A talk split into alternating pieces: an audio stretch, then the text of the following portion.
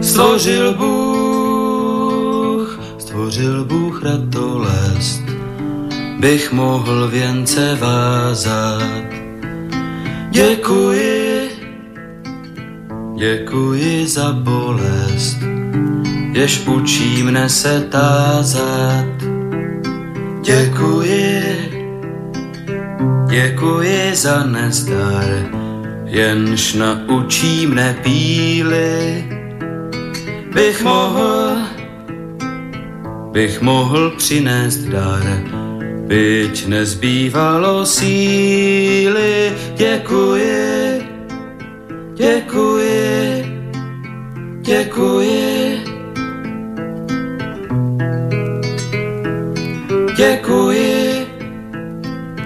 Děkuji za slabost, jež pokoře mne učí. Pokoře, pokoře pro radost, pokoře bez područí. Děkuji, za slzy děkuji, ty naučí mne citu, živým již, živým již žalují a křičí po soucitu děkuji, děkuji, děkuji. Dobrý večer, vážení a milí posluchači Stanislav Novotný, zdraví opět srdečně z Prahy, všechny Slováky a Čechy, který není stejný osud našich zemí, našich národů. Je zřejmé, že povaha a podoba euroatlantické civilizace se mění takřka před očima a že se celý svět dostává do nového pohybu. A je také zřejmé, že tento pohyb má a bude mít značný vliv na kvalitu života jednoho každého z nás a na naše národní bytí uprostřed Evropy. O projevech těchto změn, o jejich důsledcích, o jejich fatálnosti, či naopak o možných reakcích a řešeních, tedy o jejich plusech a mínusech si povídáme v pořadu na změn. Jinými slovy, diskutujeme o zkušenostech, znalostech, názorech a činech výrazných osobností žijících v naší složité době. Dnes si budu povídat s Alešem Valentou a vy se, milí posluchači, jako vždy můžete zapojit naprosto standardně do debaty tak, že pošlete svůj dotaz na adresu studiozavináč slobodnyvysielač.sk a nebo zatelefonujete na číslo 048 381 01 01. Upozorňuji jako vždy, že výtah z rozhovoru s odkazem na archivní záznam naleznete na parlamentní.cz. No a e, tyto e, záznamy pro vás pořizuje e, novinář e, Milan Vidlák, který už jistě sedí u počítače společně s námi a pozorně nás poslouchá. Aleš Valenta, historik, překladatel, vysokoškolský pedagog, archivář, germanista, publicista a politický analytik Institutu Václava Klauze. Dobrý večer, pane Aleši. Dobrý večer, děkuji za pozvání. Tak eh, začneme úplně od začátku. Eh, vy jste studoval normálně gymnázium, pak se z vás stal historik, ale znamenalo to pro vás jaksi nějaký, nějaký vývoj v té době, v které jste studoval. Možná vás ovlivnilo i to, že jste vlastně z hor, vy jste horal krkonožský. A to znamená nějaký druh charakteru. Je to tak třeba, že jste studoval gymnázium v Jelemnici a tam jste se narodil, že to uh, představuje prostě pro vás nějaký vklad do budoucna potom, protože vy jste se vždycky pak choval posléze velmi nezávisle, velmi samostatně jste myslel, což je dnes velký, uh, velký prostě vklad do společnosti? Tak uh, s tím původem to nevím, jestli se to dá říci, protože já jsem se sice v Jelemnici narodil, to je pravda, takže tím horalem dá se říci, že jsem, že jsem nebo jsem byl, už žiju dlouho mimo, ale uh, rodina mého otce pochází z jižních Čech, uh, mé matky z, z východních Čech, ale, ale od eh, Chlumce nad Cidlinou, takže spíš takové té skoro polapské roviny. Takže tím horákem se možná cítím trošku tak neúplně, neúplně zcela. Takže s tím charakterem, který mě nějak formoval mm, podhorským, to bych asi, abych asi nedokázal takhle, takhle potvrdit. Spíš to byly prostě jiné vlivy, které s tím mým tehdejším bydlištěm a s tím jelenickým gymnáziem asi přímou souvislost nemají. No a pak jste šel studovat historii. Historii jste studoval uh, mezi let, v letech 82-86 a tam jste už určitě došel k mnoha závěrům, uh, protože jste to potom uh, promítl do vašich postojů, kdy jste posléze podepsal uh, Chartu 77 a mělo to pro vás nějaké politické důsledky.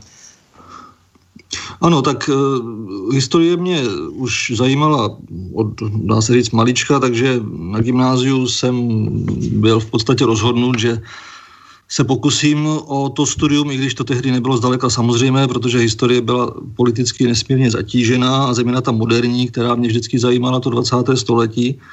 Takže uh, tam pochopitelně tehdejší režim si dával pozor a vybíral vhodné adepty nebo vylučoval ty nevhodné adepty. Pamatuju si například, že když jsem si podal v posledním ročníku tu přihlášku na Pražskou filozofickou fakultu na obor historie, tak mě tehdejší ředitel gymnázia, komunista, pochopitelně víceméně pro, jak si oznámil, že, že ta moje přihláška nemá žádnou šanci na úspěch. Nevím, jestli mě vůbec dali doporučení tehdejší, které bylo povinné, ale nějak, nakonec jsem u těch přijímaček uspěl a do té Prahy jsem se v tom 82. roce dostal a nepochybně ta silná motivace byla, byla taková, že jsem, jak si chtěl přijít na kloup, těm záhadám 20. století, těm politickým dějinám, dozvědět se víc o, o totalitarismu, komunismu a tak dále, což nepochybně eh, v tehdejších podmínkách byly dost naivní představy, protože výuka byla pochopitelně ideologicky silně ovlivněná a omezená. Nicméně prostě chtěl jsem aspoň takovým nějakým malým, malým, malým krůčkem se přiblížit tedy k porozumění těm dějinám a potažmo také politice, která mě už nějakých 14-15 let enormně zajímala a kterou jsem si jak si přibližoval především poslechem tehdy těch, těch štvavých tzv. vysílaček, jako byla Svobodná Evropa nebo Hlas Ameriky. No a bylo to všechno ovlivněno tím, že vlastně vaši dědové byli živnostníci a přišli o majetky a tak jste se specializoval na 20. století právě, abyste porozuměl tomu vývoji, těm příčinám, důsledkům a tak dále? Tenhle motiv tam určitě byl, zejména ten můj uh, děda z otcovy strany, jeho český mlinář, uh, zlikvidovaný počátkem 50. let, vyhnaný ze svého mlína a živící se potom po zbytek života jako dělník, tak ten mě s tomu svým způsobem vedl, i když jsme se zase tak intenzivně nestýkali, ale měl doma nějaké zajímavé knihy, které jsem si přečetl o dějinách první republiky, o odboji za první světové války například a tak dále, o Benešovi a tedy, takže tento vliv tam byl a nepochybně ta dědová i otcová nešťastná minulost, ta 50. léta a osudy těch rodin, tak e, to určitě zatím zájmem o historii a o moderní politiku a politickou historii stálo. To je bez sporu pravda. No a pak vás ovlivnilo pražské prostředí, šli jste teda eh, do Prahy na filozofickou fakultu a tady jste se setkal s nějakým množstvím nelegální literatury a eh, jak jste mi tady eh, dal na vědomí, tak vlastně od svědectví až po rozmluvy, rozmluvy to byla velmi zajímavá, tehdy, tehdy vlastně práce dvou dnes velmi rozdílných lidí, jako je Tomský a Bělohradský a knihy se 68 Publishers eh, a to, to vás se potom, to, potom nějakým způsobem formovalo, posunulo dál? Nepochybně, ten, to byl základní zlom, ten rok 82, kdy jsem přišel eh, na tu fakultu. Neznal jsem tam tehdy samozřejmě nikoho, byl jsem vyjevený venkovský kluk, ale mm, Postupně jsem se i taky díky bydlení na kolejích seznámil s eh, lidmi, kteří uvažovali podobně, kteří měli protirežimní názory, studovali filozofii nebo historii jako já, ale dost často právě tu filozofii. A tak uh, už v tom prvním, druhém semestru vznikal takový kroužek v mém okolí, uh, který přemýšlel co by se dalo v rámci našich možností proti tomu režimu dělat, jaké aktivity podnikat a mm, s kým se seznámit, jak se dostat k literatuře a tak dále. Takže e, tohleto, kromě vlastního studia, po celou dobu teda těch, te, te, te, toho pobytu v Praze patřilo nepochybně k takovým klíčovým aktivitám, kterým jsem se tehdy věnoval a, a pamatuju si například, že jsme někdy, myslím, v roce 1983 4 to mohlo být, s několika přáteli se dostali k takovému textu, který velmi kriticky hodnotil stav životního prostředí v komunistickém Československu. A my jsme ho tehdy s takovou tou naivní odbojovou odhodlaností e, opisovali na, na, na, na psacím stroji a přes kopírák a každý jsme vyrobili několik kopií a ty jsme potom dokonce roznesli po nějakých vybran, náhodně vybraných pražských adresách v naději teda, že tenhle ten hlas kritiky vůči tomu režimu se dostane k někomu povolanému a že, že pomůže trochu ten režim zevnitř rozkládat. Takže tímto a podobným způsobem jsme se pokoušeli uh, se nějakým způsobem zapojit do nějakých obecně řečeno protirežimních aktivit, jak, jak to bylo tehdy možné. A tak já myslím, že to tak naivní není, že je vždycky důležité dělat něco na způsob mávnutí motýlých křídel a ono se možná někdy něco posune. Já myslím, že to je vždycky důležité i pro vlastní nějakou hygienu osobní. E, takže to si myslím, že při vší naivitě, že je to zároveň velmi důležité. A vy jste potom spadnul vlastně úplně do disentu, jste se najednou rozhodl, že e, to je vám málo a že se chcete vyčlenit z té společnosti a dostat se teda do toho, e, do toho okruhu těch pronásledovaných, takže jste podepsal kartu. Ano, já teda musím říct, že na rozdíl od některých jiných mých známých jsem nenašel dost odvahy, abych už na té škole do toho praštil v uvozovkách. Chtěl jsem zkrátka dostudovat. A takže jsem tedy tu školu v tom 86. roce absolvoval, aniž teda jsem měl nějaké zásadní problémy, kromě několika takových e, občasných střetů s nějakými hodlivými svazáky, kteří se mnou studovali historii a e, které samozřejmě jsem rád neměl a, a dával jsem jim to v rámci možnosti najevo, ale nic více teda nedělo tehdy. No ale pak jsem e, tedy dostudoval, odešel jsem zpátky do východních Čech a nastoupil jsem do tehdy Krajského muzea východních Čech v Hradci Králové jako odborný pracovník. A tam taky ta doba se posunula, už, už to byla éra Gorbačovova, začala v Rusku perestrojka, nebo v Sovětském svazu tehdejším perestrojka a, a takzvaná ta glasnost. Takže lidi se hýbali, v Sovětském svazu i ve východním Německu. U nás to bylo takové hodně, hodně zatuhlé pořád.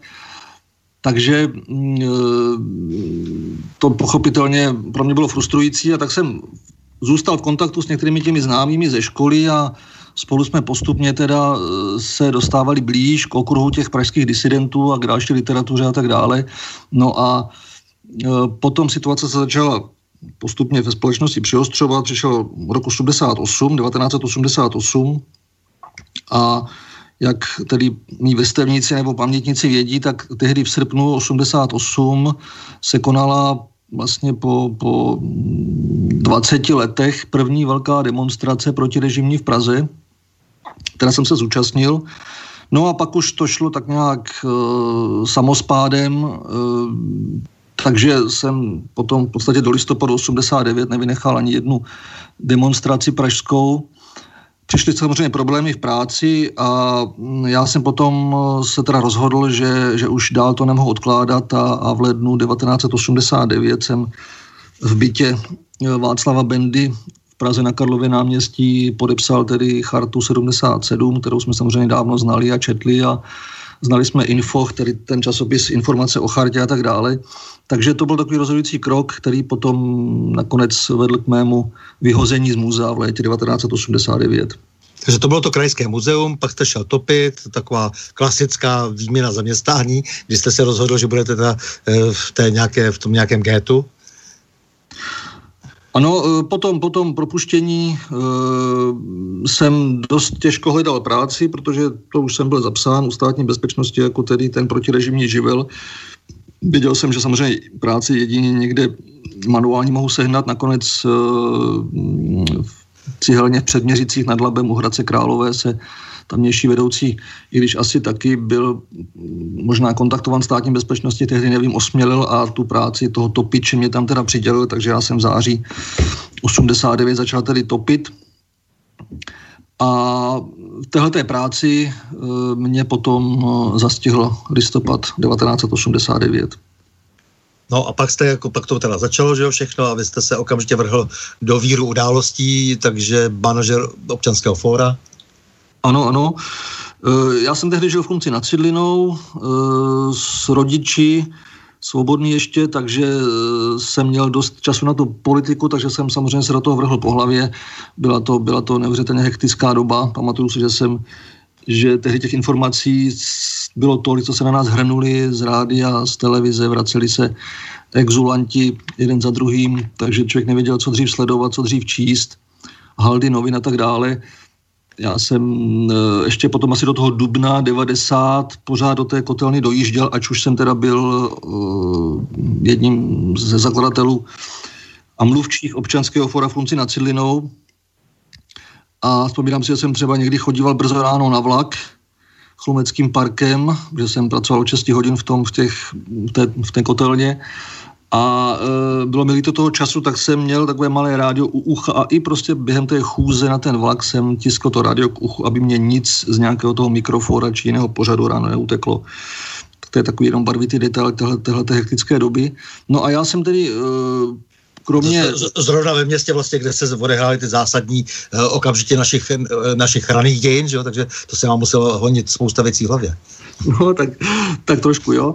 A pak jsem tedy uh, se dostal taky do těch, do toho, do těch, do Hradce Králové, do, do těch určitých kruhů občans, občanského fora a někdy právě v tom Dubnu vlastně jsem z té kotelny přešel přímo do toho takzvaného domečku, což je taková vila ve středu Hradce Králové, kde se tehdy občanské forum usídlilo. Já jsem se stal ještě s jedním kolegou, jedním z, ze dvou manažerů. Já jsem měl na starosti okres Hradec Králové a kolega Jiří Sova město Hradec Králové a tam jsme potom spolu teda působili v příštím období, e, kdy se chystaly první svobodné volby budovaly se ty struktury občanského fóra a řešila se otázka, co teda s tím občanským fórem bude politicky a pochopitelně spousta dalších věcí se měnila v politice, v soudní sféře a tak dále, takže e, v tom domečku tehdy se dveře netrhly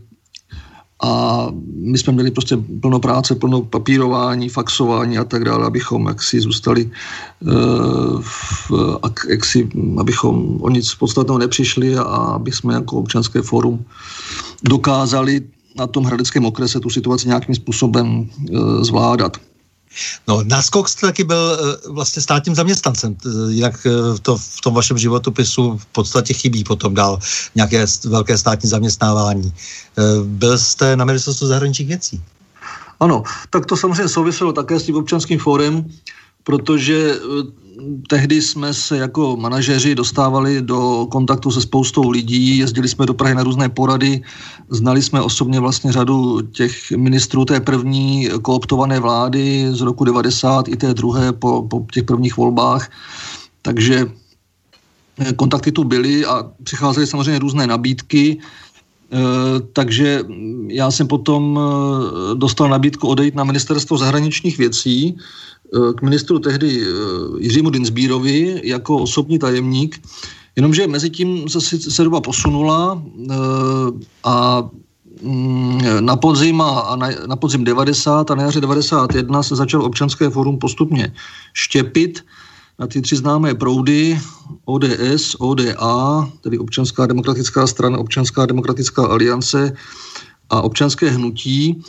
A já jsem si tehdy vybral tu o ódu, zatímco Jiří Dinsbír, jak známo, byl jedním z klíčových e, ministrů a postav občanského hnutí, takže když tohle vyšlo najevo, tak, tak ta funkce jeho osobního prostě jaksi tajemníka už nepadala do úvahy. Tam ty strany se zkrátka křížily. E, byť pochopitelně v raných 90. letech všem těm třem proudům šlo zprvu o ty nejzákladnější společné věci, ale brzy začaly samozřejmě rozdíly narůstat. Nicméně Skončilo to celé tak, že jsem mm, potom nakonec dostal nabídku jít na to ministerstvo, ale do funkce parlamentního tajemníka. Takže já jsem v létě roku 91 nastoupil jako parlamentní tajemník eh, na ministerstvo zahraničních věcí. Hmm. Pak se teda různě psal a taky se, se stal analytikem vlastně té ódy, eh, která vás zbavila. Eh, já si to pamatuju vlastně, protože eh, v Hnutí za občanskou svobodu jsme tehdy taky vytvářeli jakési tři proudy a jeden z nich byl vlastně ODA. Vlastně v různých obměnách se vždycky vytvářely tyto tři proudy v té době. Nějakých vždycky různých podobách. To je zajímavé. Ano, ano, to je, to je dost možné. Prostě ta, širš, taková ta, ta široká hnutí, která vznikají v nějaké takové převratné době, nemohou pochopitelně tu jednotu udržet a, a dochází ke štěpení a je možné, že opravdu ta jakási pravice nebo levice a ten střed se tam nějakým způsobem do toho promítnou, takže ty tři proudy asi opravdu bývají, bývají častým výsledkem takových těch velkých eh, hnutí, která, která, která nastupují po nějakém zlomu společensko-politickém.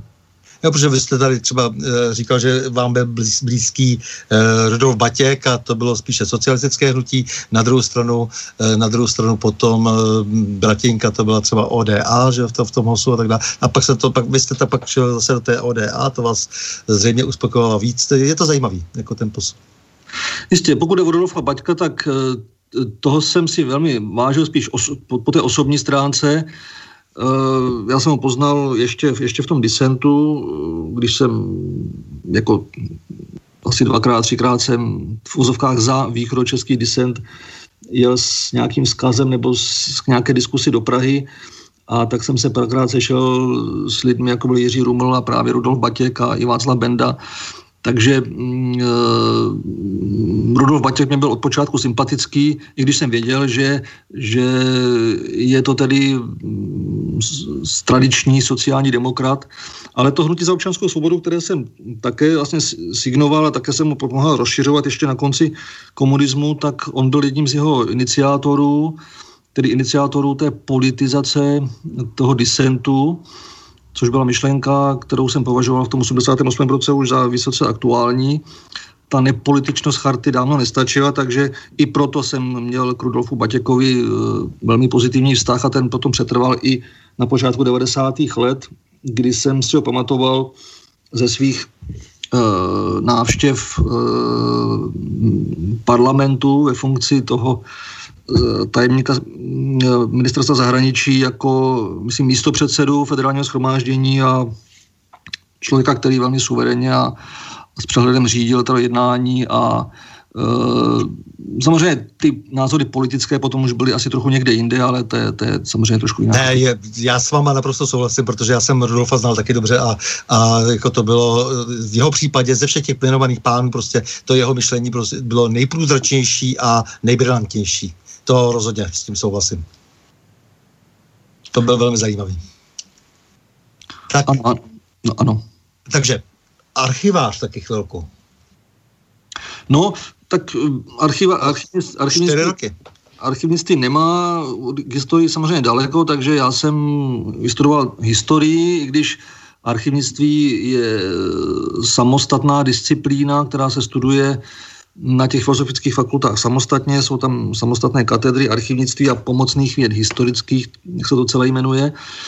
Nicméně jsou to příbuzné obory a já jsem eh, po těch 15 eh, letech, kdy jsem učil v Hradci historii, ale taky trochu to archivnictví právě na té katedře, tak když jsem potom odešel v tom roce 2011 z fakulty, tak eh, to archivnictví bylo velmi blízké a, a já jsem jako badatel, jako historik jsem v těch archivech strávil stovky hodin, znal jsem to prostředí, měl jsem ho vlastně s jsem rád, takže cesta do archivu z té školy byla celkem takovou, takovým logickým pokračováním.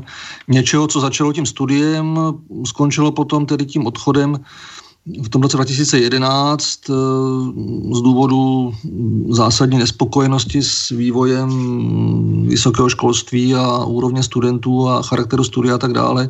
Nicméně nechtěl jsem tu historii opustit jako takovou a tudíž ten archiv mě nabídl na pár let uh, určitou možnost v tom oboru pokračovat. No já se právě vrátím zpátky, protože jsem přeskočil pochopitelně nej, eh, podle mého soudu nejdůležitější etapu, když jste tedy učil na Vysoké škole pedagogické a, a zároveň jste byl třeba i předsedou akademického eh, senátu Filozofické fakulty. E, to mě velmi zajímá, protože mě velmi trápí úroveň zvláště humanitních oborů na našich vysokých školách. Já považuji historii za středobod humanitních oborů, protože bez historie neexistujeme, bez historie nejsme. Je potom několik oborů, které jsou velmi důležité důležité a některé nejsou, nejsou tak důležité a všechno se to hraje na to, že mají stejnou váhu, ale ta historie eh, podle mého soudu eh, stojí eh, v samotném centru centra. Takže já se vás chci zeptat na všechny ty nespokojenosti. Co se vlastně tam během toho vašeho učení odehrávalo, ten, ten vývoj, to je poměrně dlouhá doba, od roku 95 do roku 11. To je doba, kdy za těch 15 let prošlo vysoké školství, nebo aspoň to humanitní vysoké školství, o které můžu mluvit, které ty společenské nebo humanitní disciplíny s zásadním vývojem eh, od eh, standardního typu studia poměrně velmi omezené skupiny lidí, kteří přicházejí na ty školy se zájmem o ten obor, nebo aspoň většina lidí, přichází se zájmem, to mohu potvrdit, když jsem já v tom 82. nastupoval, tak, tak nás tam na té, na té historii v Praze bylo několik a e, mohu říct celkem odpovědně, že všichni to byli lidé, kteří měli o historii jednoznačně zájem a do dneška myslím si většina z nich, nebo skoro všichni, možná kromě mě dneska v tom oboru nějak působí.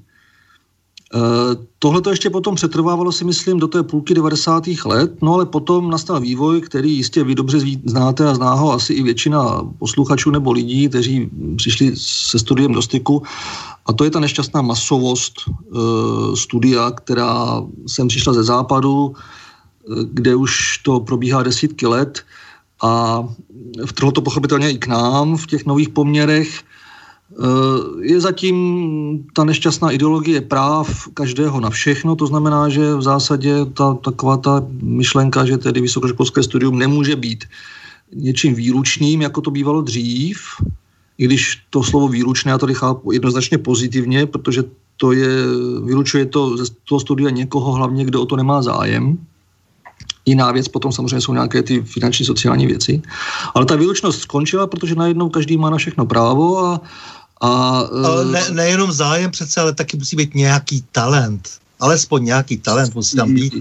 Eh, pro, pro ten druh toho, toho studia, nebo pro, pro tohle ten druh eh, zaním, zajímání se jak si o věci příštího, o budoucnost a společnost. Předpoklady, jistě, že by tomu říkat předpoklady, to máte pravdu. U historie to jsou například jazyky, protože historik který chce dělat vážně tu historii, tak musí se aspoň jeden, dva jazyky dobře naučit. Eh, pro tu moderní historii 20. století to je nepochybně Němčina. Bez ní vůbec nemá cenu se vážně zabývat uh, historií u nás, protože obrovská spousta pramenů až do té první republiky je samozřejmě Němčině. Nejenom díky tomu, že uh, tady žila třetina obyvatel německých uh, až do odsunu, ale i proto, že úřady s tou rakouskou tradicí eh, byly do dlouho, dlouho, samozřejmě německé, německy úřadovali.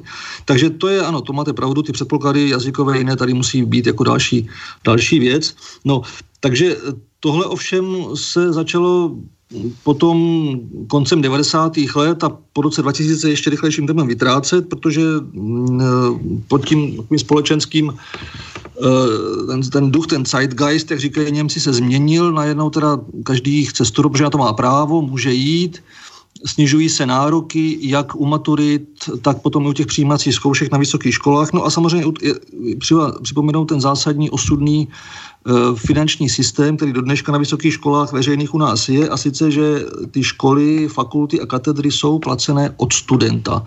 To znamená, že ty školy a ty fakulty dostanou tolik peněz, kolik přijmou studentů podle nějakého koeficientu. No a tím je to dáno, že najednou začaly ty školy uh, už nesoutěžit o kvalitu, ale o kvantitu. Prostě kolik studentů nabereme, tolik nakonec můžeme zaměstnat učitelů, tolik budeme mít na platy a tak dále. A tohle to tam dominovalo a dominuje dneska jasně. No a ti studenti to pochopitelně záhy zjistí, zjistí, že uh, ty podmínky nebo ty nároky u těch přijímaček klesají. My jsme to rok od roku v podstatě snižovali, abychom vůbec mohli někoho přijmout, protože začíná nám přicházet eh, k přijímačkám lidé s trojkou i čtyřkou z dějepisu u maturity, což je něco neuvěřitelného. Hmm. A tito lidé pochopitelně nic neuměli, no a my jsme, stalo se minimálně jednou, že jsme opravili ty přijímací testy zjistili, že naprostá většina pohořela, i když ty testy už byly dávno xkrát zjednodušené za poslední léta. A tak jsme museli na místě vlastně uh, proměnit ta kritéria ještě jako ten, ten den, to odpoledne, abychom naplnili to, tu kvótu, kterou naše katedra potřebovala. Takže to jsou prostě věci, které mě vadily čím dál tím víc. Potom je to další věc, jako byla kvalita všech písemných prací, která šla drastickým způsobem dolů. To ví každý, kdo učil nebo učí.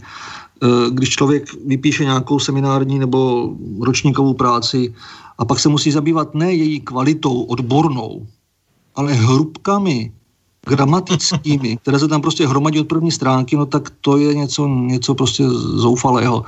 No a tohle se tam zhoršovalo, u státnice prostě objevili lidé, kteří vůbec neměli na studiích samozřejmě co dělat a předkládali práce, které byly od první stránky do poslední zoufalé, plné chyb po formální obsahové stránce a tak dále. No a prostě v tom roce 11 nakonec už potom ta míra trpělivosti a, a moje snášenlivosti přetekla, takže jsem si roz, rozhodl, že, že v těch poměrech já už prostě učit nemůžu. Zajímavé je, že se to dotýká i exaktních oborů, protože jeden profesor přírodovědské fakulty eh, si posteskl, že student v první ročníku neviděl, co to je katoda a anoda, což určitě i vy jako historik byste uměl zodpovědět, ale ten člověk se hlásil na přírodovědskou fakultu. Jo, to, to je tragédie. Ano, to je, to je příznačné, takže je to podobné. Slyšel jsem, že i na medicíně dokonce musí také mm, ty požadavky u přijímaček už taky snižovat, aby, aby těch adeptů dostali, dostali do, do, těch, do těch kamen víc a tak dále. Takže je to trend, ale je to trend eh, v celém západním světě. A jak říkám, je zatím nepochybně taková ta, ta, ta rovnostářská ideologie, ideologie práv místo povinností nebo práv a žádné, žádné povinnosti. A když potom člověk čte, že jednotlivé státy mezi sebou soutěží, kdo má víc vysokoškolsky vzdělaných lidí, no tak pak už není se čím zabývat. Prostě tady už jde o, o jakousi směšnou soutěž e, v počtu lidí, kteří absolvovali jakási pofiderní vysokoškolská studia, jejich znalosti jsou na úrovni sotva maturity bývalé, nicméně taková je dnešní doba. Já jsem potom dospěl k názoru, že v podstatě do značné míry dnešní e, vysoké školy a zejména ty společenské obory, kde to je, tyhle ty věci jsou horší, tak v podstatě suplují nějaké sociální ústavy. Tam ti studenti prostě přijdou, jsou tam 4-5 let, nejsou nikde nezaměstnaní, což je pro stát výhodné, předstírají, že studují, my tam předstíráme, že je vyučujeme, no a tak nějak panuje všeobecná spokojenost a pokud ten učitel zavře všechny oči a historik potom třeba někde v archivu mm, si dělá svoje věci a pak odučí teda ty dva nebo tři dny na té škole a tak nějak se to asi dá, dá se to prostě dlouhodobě dělat. No. A oni potom předstírají, že jsou vzdělaní, protože na to mají papír, takže s papírem jdou zase do nějaké práce, kde předstírají, že na práci rozumějí a nerozumějí a takhle vlastně klesá úroveň celé společnosti. E, konec konců lidi jako eh, knihkupec pan Schulz, který šéfoval Evropskému parlamentu a vlastně se nějak, špatně se nějak vyučil dokonce, eh, tak eh, ti říkali, jak je důležité, aby měla polovina populace vysokou školu, tak potom, co je to za vysoké školy, že? Samozřejmě, to je to, je, to, je to co, o čem jsem mluvil. Jasně. No a tak jste e, překládal taky, to je, to je důležité, jak jste říkal, ty dva jazyky, takže vy máte e, hlavně angličtinu a samozřejmě úplně na prvním místě, jestli to e, správně chápu, a němčinu pochopitelně, protože jste se soustředil na studium dejme tomu germanistiky. Mohu to tak říct, že jste germanista. My vás tak všichni vnímáme. tak to bych měl asi, to bych měl vyvrátit, protože to je vlastně omyl. Germanista je ten, kdo vystudoval, mm, aspoň tak já tomu rozumím, vystudoval eh, německý jazyk a literaturu nebo německou lingvistiku. A to já samozřejmě nejsem. Já, já jsem v úvozu... Ne, to je přece taky člověk, který zná reálie, který zná historii a tak dále. To, prostě, to je obrovský komplexní věc být germanistou. Tomu říkáme spíš jako expert, dejme tomu na, na německou politiku, pokud se takto teda mohou odvážně označit. Mm-hmm. U mě ten zájem o to Německo je, nebo o tu Němčinu je, je pravda už letitý. Já jsem si udělal, eh, já už jsem na gymnáziu jsem studoval Němčinu jako, do, jako ten nepovinný jazyk. Udělal jsem se z ní dokonce jako pátý předmět nepovinnou maturitu, a pak jsem si asi rok poté udělal uh, už někdy v roce 88, 1988 státní zkoušku z německého jazyka, takže ten zájem tam nepochybně o ten jazyk byl a zájem o ty moderní dějiny evropské pochopitelně ne, nemohl opomíjet dějiny Německa, nacismu a česko-německých vztahů a tak dále. Takže takhle já jsem se postupně k té německé tematice dostával. Když jsem potom učil v Hradci na té, na té fakultě, tak jsem kromě těch různých povinných přednášek měl také asi deset let výběrovou přednášku o česko-německých vztazích od raného novověku až po odsun Němců, takže e, aniž jsem teda šel nějak do, do nějak do zásadního pramenného studia, tak jsem samozřejmě nastudoval dost velkou spoustu literatury tady k tomu tématu a mm, e, zejména pak tu, to Rakousko, a, nebo tu druhou půlku 19. století za monarchie a první republiku, to byl takový, takový mm, e, v, té, v této výběrové přednášce takový jako vrchol toho výkladu, který potom e, měl vysvětlit studentům, jak mohlo dojít a proč došlo teda k těm nešťastným událostem po roce 1945, které nazýváme my odsun Němců a Němci pochopitelně tomu budou říkat pořád Treibung, tedy eh, vyhnání, vyhnání teda z eh, Čecha a Moravy. No k tomu se ke všemu ještě dostaneme, protože vy jistě tušíte, že e, s tou současnou dobou, jak pajtlují vlastně všechny ty úvahy o tom, co vlastně teď Němci chtějí a chceme se bavit samozřejmě o německém expanzionismu současném a Benešových dekretech a takovýchhle věcech. Ale já ještě chci doplnit, že opravdu si myslím, že není důležité, jak jste se vypořádal s plusquamperfectem, ale že, že je daleko důležitější eh, to, že eh, rozumíte prostě tomu německému světu, tomu německému způsobu uvažování a eh, samozřejmě zvládnete brilantně Němčinou, to u vás je známé a, a jste příliš skromní, ale nejde o to, abyste byl lingvistou přece, to ne. Jistě, tak to tomu rozumím. Na druhou stranu je třeba říci, že tak jako to bývalo i u vyhlasných překladatelů v minulých dobách, tak to jsou lidé, kteří umějí perfektně číst, kteří znamenají tu pasivní znalost Němčiny, ale s tou domluvou, s tou konverzací pak už je to samozřejmě horší, takže to je tak trochu můj případ, takže já samozřejmě čtu dobře a bez problémů ale e, nemám zase tolik možností mluvit, mluvit s Němci. Mám sice jednoho dobrého známého v Augsburgu, kam jsem před časem zajel na nějaký studijní pobyt a tak dále, ale ta aktivní znalost Němčiny a toho německého prostředí, to už je trochu jako jiná, jiná věc. A vy jste tak systematický člověk, že vy jste samozřejmě, protože k historikovi ještě patří ty, ty, ty kdysi vládnoucí jazyky, italština, francouzština, tak i to jste si přece jenom jako osvojil, abyste eh, mohl vlastně v té, celé té šíři eh, se eh, probíjet až do středověku. Tak eh, já jsem se o ty jazyky obecně zajímal vždycky. Eh, pamatuju, pamatuju si, že jsem už někdy v 6-7 letech objevil doma takovou starou knížečku, německou, německou učebnici, která se jmenovala Lest mit uns, čili čtěte s námi. Eh, asi po nějakém tom dědovi to tam někde bylo. A že už jako velmi, velmi, prostě malý školáček jsem, jsem s tím se zájmem nějak listoval a trochu jsem se to učil. Eh, potom přes staršího bratra jsem, jsem začal se s tou angličtinou trošku potýkat na gymnáziu, byť jsem tam tehdy studoval tu Němčinu.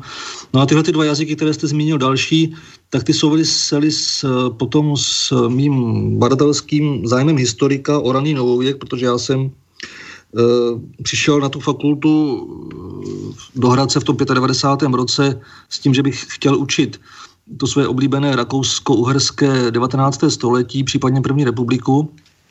Ale jak to tak bývá, tak člověk míní a jiní mění, takže já jsem potom nakonec se musel eh, podle potřeb katedry eh, posunout dál do minulosti, což jsem prvu sice chápal tak jako dost úkorně, nakonec ale jsem byl docela rád, protože jsem mm, eh, se potom zabral do dějin šlechty v 17. 18. století v českých zemích, v Rakousku, či této období tzv. raného novověku, jak tomu historici říkají. A tam jednak tu Němčinu potřebujete naprosto zásadně, protože tam v podstatě já jsem naprosto většinu těch pramenů studoval v Němčině, češtinu jenom, jenom, jenom výjimečně, ale narážíte tam potom zejména v korespondenci té šlechty, která byla kosmopolitní a znala řadu jazyků a měla příbuzné po celé Evropě, tak narazíte často na francouzštinu, někdy na tu italštinu, takže mm, to byly důvody, proč eh, jsem vlastně tyhle ty dva jazyky si aspoň na takové základní pasivní úrovni taky osvojil. No, jsem řekl, že jste systémový člověk a že bylo jasné, že musíte dospět k tomu, že všechny ty jazyky potřebujete ke, k tomu svému vzdělávání. Někdo je má třeba jenom proto, aby prostě dojel do Provence prostě na pláž, že jo, to je celý. Tak a já jsem se chtěl zeptat, eh, no a teď pojďme už jako opravdu k tomu, co je, co je tím eh, vaším hlavním, nebo já mám pocit, jako, že to je vlastně hlavní poslání, nebo že to tak cítíte, eh, zabývat se tím Německem současným, tedy samozřejmě v souvislostech historických.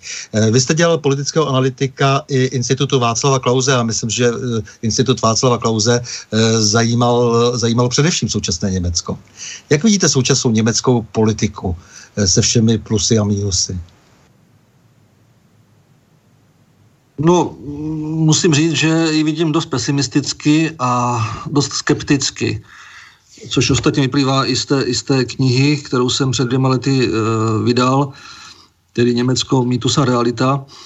Situace e, německá, politická je podle mého soudu velmi vážná. E, je to záležitost, která se do určité míry týká celé západní Evropy. Některé ty jevy jako například eh, ta nesmírně zhoubná a škodlivá politická korektnost, která ničí svobodu slova a svobodu myšlení v celém západním světě už desítky let. Německo nevýjímaje, ale eh, tak Německu... jenom se zeptám, máte pocit, že je víc v Německu vnucená, nebo že je to vlastně vlastní produkce? Je-li to tou poválečnou výchovou a ten, tím záoceánským vlivem a eh, všemi těmi vlastně tlaky, eh, které byly uplatněny, protože se Němci provinili strašlivým způsobem v tom 20. století, nebo vyvírá i z vlastní potřeby?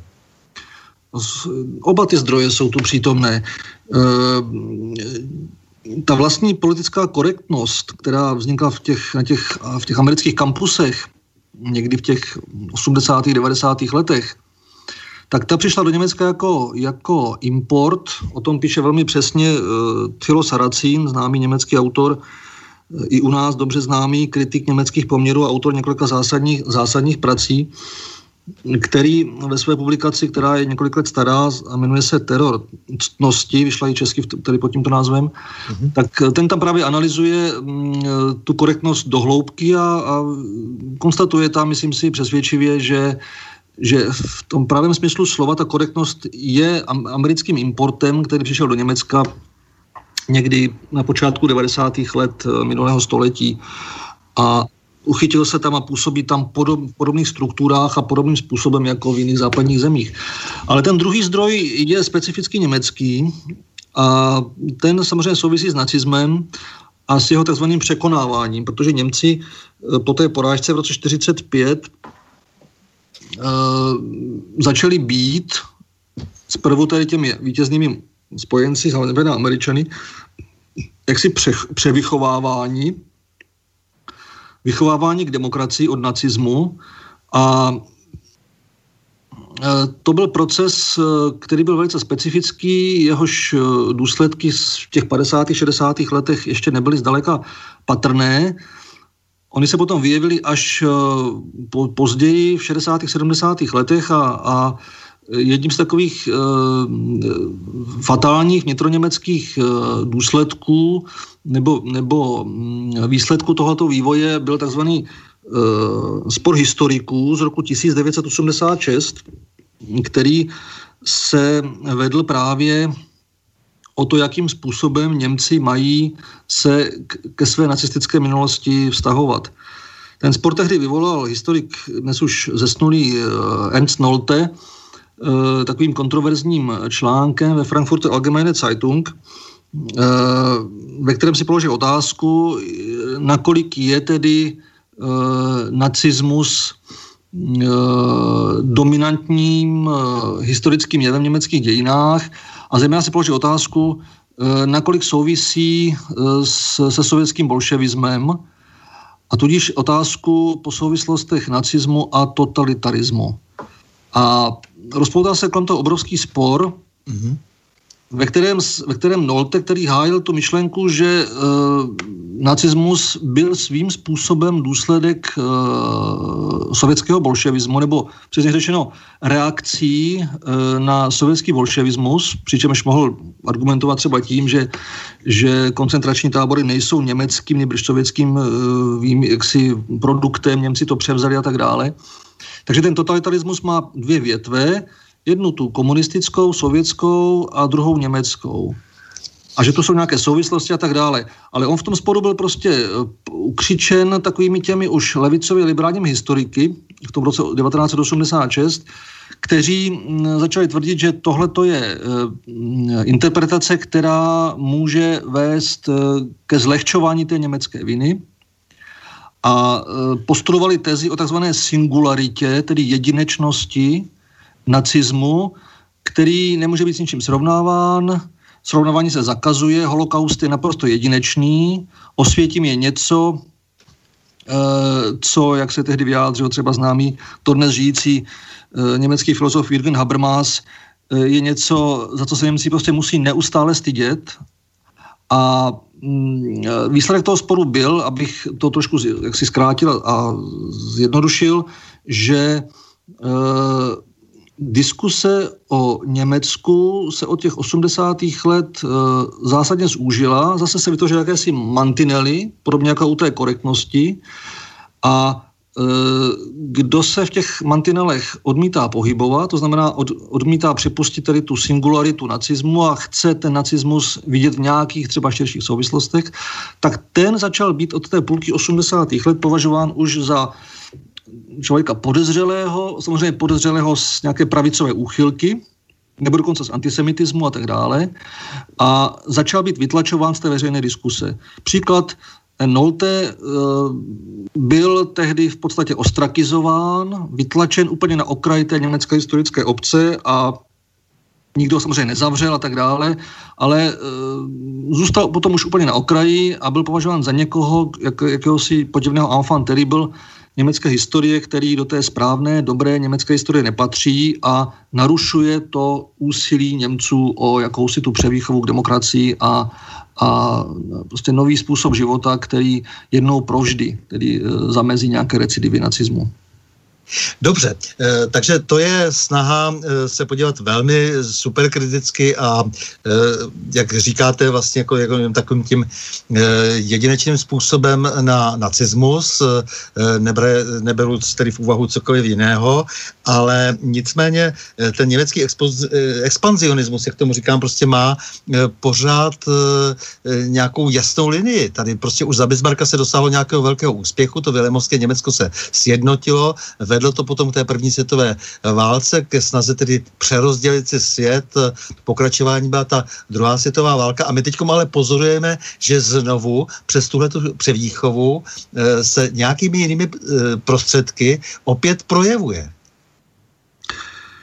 Ano, já samozřejmě znám tuhletu možnou interpretaci nebo ji sleduji. Vím, že se v Evropě projevuje u lidí, kteří se na Německo dívají s obavami nebo kriticky, že se určitým způsobem projevuje i ve vlastní spolkové republice, je to věc, která nepochybně souvisí jednak s německou polohou, polohou, s polohou Německa a jednak s velikostí toho národa. To jsou objektivní fakta, která jsou prostě daná. Ta geopolitika je daná, Německo leží ve středu Evropy, vždycky tady leželo, Němci od středověku byli velmi, velmi takovým jaksi, vyspělým a už tehdy v podstatě expanzivním národem. Nešlo jenom o ten Drank nach Osten známý ze středověku, který měl ovšem často spíš jako misijní křesťanské kořeny, ale prostě o odchod Němců z těch jejich sídel kolem Políní z důvodu určitého relativního přelidnění, takže Němci se potom rozšířily v tom středověku, raném novověku všude kolem Německa, od Uher, Rumunska, Maďarska, Polska, naše země a tak dále, ale i na ten západ, do Holandska, do Lucemburska dnešního a tak dále. Takže je to prostě od toho středověku jeden z nejmocnějších evropských národů, nebo na tom kontinentě nepochybně nejmocnější, když pomějeme teda Rusko, které je daleko na východě. Takže tyhle ty dva faktory, ta geopolitika a ta početnost, ta velikost, e, tady prostě jsou, byly a budou a od sjednocení Německa v roce 89 samozřejmě zase teda ten, ten faktor velikosti nesmírně zesílil. A je třeba říci, že e, mnoho Němců samotných se, se toho obává, tedy obávají se toho, to, těch běsů, které jsou v nich možná stále ukryté, jak si lec kdo myslí. A mm, e, proto Helmut Kohl, když e, sjednocoval Německo 89-90, tak jedním dechem zapřísahal, že si je vědom těch záležitostí a toho nebezpečí, toho potenciálu, který v Německu je. A dá se mu čelit jedině tím, že Německo se stane tedy součástí vyššího celku, to znamená nějakého evropského útvaru státního, polostátního, a to je potom ten problém e, existence a působení Německa teda v dnešní, v dnešní e, Evropské unii. Ale ještě bych dodal jednu věc. E, německý historik Eberhard, Eberhard Jekl, který je také u nás známý e, z přeložených, ze své takové přeložené syntézy o německých dějinách, tak na konci té knihy má mm, úvahu, mm, která cílí právě tím směrem, který jste naznačil. On tam říká, že už jenom ta demografická váha Německa, které má dneska 80 asi 2 milionů obyvatel, takže je daleko větší než, než eh, Francie, Itálie, se jednoho dne prostě zase musí projevit. To znamená, že jenom tou demografickou vahou, která, kterou ten Jekl považuje svým způsobem a má proto určité doklady z té německé minulosti od 19. století počínaje, či jen tou demografickou vahou se ten národ eh, mm, dříve či později eh, začne mm, eh, šířit nebo začne, začne nějakým způsobem expandovat do okolí, protože ta sídla jsou způsobem stísněná, daná a podle toho jekla ten stav může během 10-20 let nastat, protože podle jeho soudu ty předpoklady byly dány, to znamená, Německo se sjednotilo, je největším demografickým vlastně, útvarem národním v Evropě a navzdory všem těm evropanským řečičkám eh, tohle tady zůstává, takže hm, podle jeho soudu není vyloučeno, že k nějaké formě té expanze Němec, eh, Německa za 10-20 let zase může dojít. Já myslím, že už dávno dochází, protože eh, teď, jak jste to říkal přece, demografická váha, samozřejmě silná ekonomika z nějakých důvodů, ať už je to tím, že Německo se nějakým způsobem rozvíjelo, nebo potom eh, se chopili všech těch možností americké nadnárodní firmy, protože Německo samozřejmě svobodné není a stále ještě a je tam ten americký vliv velmi patrný a vliv třeba zejména teda eh, amerických bank, tak to, to Německo přece jakmile má nějakou šanci, to znamená například hrát prim v Evropské unii, eh, tak ji využije. Eh, když má šanci ovládat skrze Deutsche Bank a další německé banky mm, evropský jich, no tak ho využívá. Jistě, to jsou, to jsou svým způsobem přirozené procesy, to ani těm Němcům snad nějak nelze vyčítat. Je to znova je to ten faktor té velikosti, té ekonomické síly, kterou jste připomněl, která je zase samozřejmě zaprosto zásadní, té obrovské exportní váhy, kterou dneska Německo předvádí. Takže to jsou, to jsou, eh, to je zkrátka realita, to jsou dané faktory a ty se nějakým způsobem projevují. Mm, pokud je o tu Evropskou unii, tak eh, Němci neustále se prostě, nebo ta, to oficiální Německo, to Merkelovské Německo se samozřejmě bije v prsa s tím, že se chce rozpouštět v té unii a že si je vědomo teda těch určitých hrozeb a těch běsů a tak dále. To je jedna věc. Realita je ale taková, že když potom čtete některé ty subtilní střízlivé analýzy, eh, tak zjistíte, že Němci potichu, bez velkého křiku, eh, dneska obsazují v Evropské komisi a v těch strukturách bruselských zásadní pozice. I když třeba nejsou na tom vrcholu, teď ovšem možná na tom vrcholu přes tu eh, von der Leyenovou budou, budou mít patrně předsedu Evropské komise, ale i když ho neměli, tak v těch e, dalších podstatných strukturách, které nejsou na veřejnosti vidět, ale které rozhodují o tvorbě té politiky Unie a o, o těch finančních tocích, tak tam mají Němci pozice patrně daleko nejsilnější ze všech, ze všech eurounijních států. Takže tenhle proces je rozběhnutý a teď jenom otázka, do jaké míry se může eventuálně přetavit eh, v nějaké mocenské ambice. No přece víme, že velmi zásadní roli se hrály třeba v jugoslávské, eh, v jugoslávské válce a eh, že dnes je, eh, jsou státy bývalé Jugoslávie plné německého kapitálu a německého ekonomického vlivu. U nás 70% průmyslu spadlo do německých rukou, takže ten proces už je dávný, tak ať, ať říkal Helmut Kohl cokoliv, tak samozřejmě ať už tedy některé procesy vznikly spontánně nebo byly velmi systematicky řízené, Eh, tak eh, došlo k tomu, že ovládají eh, velká území, ekonomicky minimálně. Jsou velmi silní v Polsku. Víme, jak je složité konkurovat jim na Ukrajině, v Bělorusku, v Rusku samotném, jak jsou silní v tom tahu na branku, zejména teda v těch bývalých komunistických zemích. Jistě to je pravda.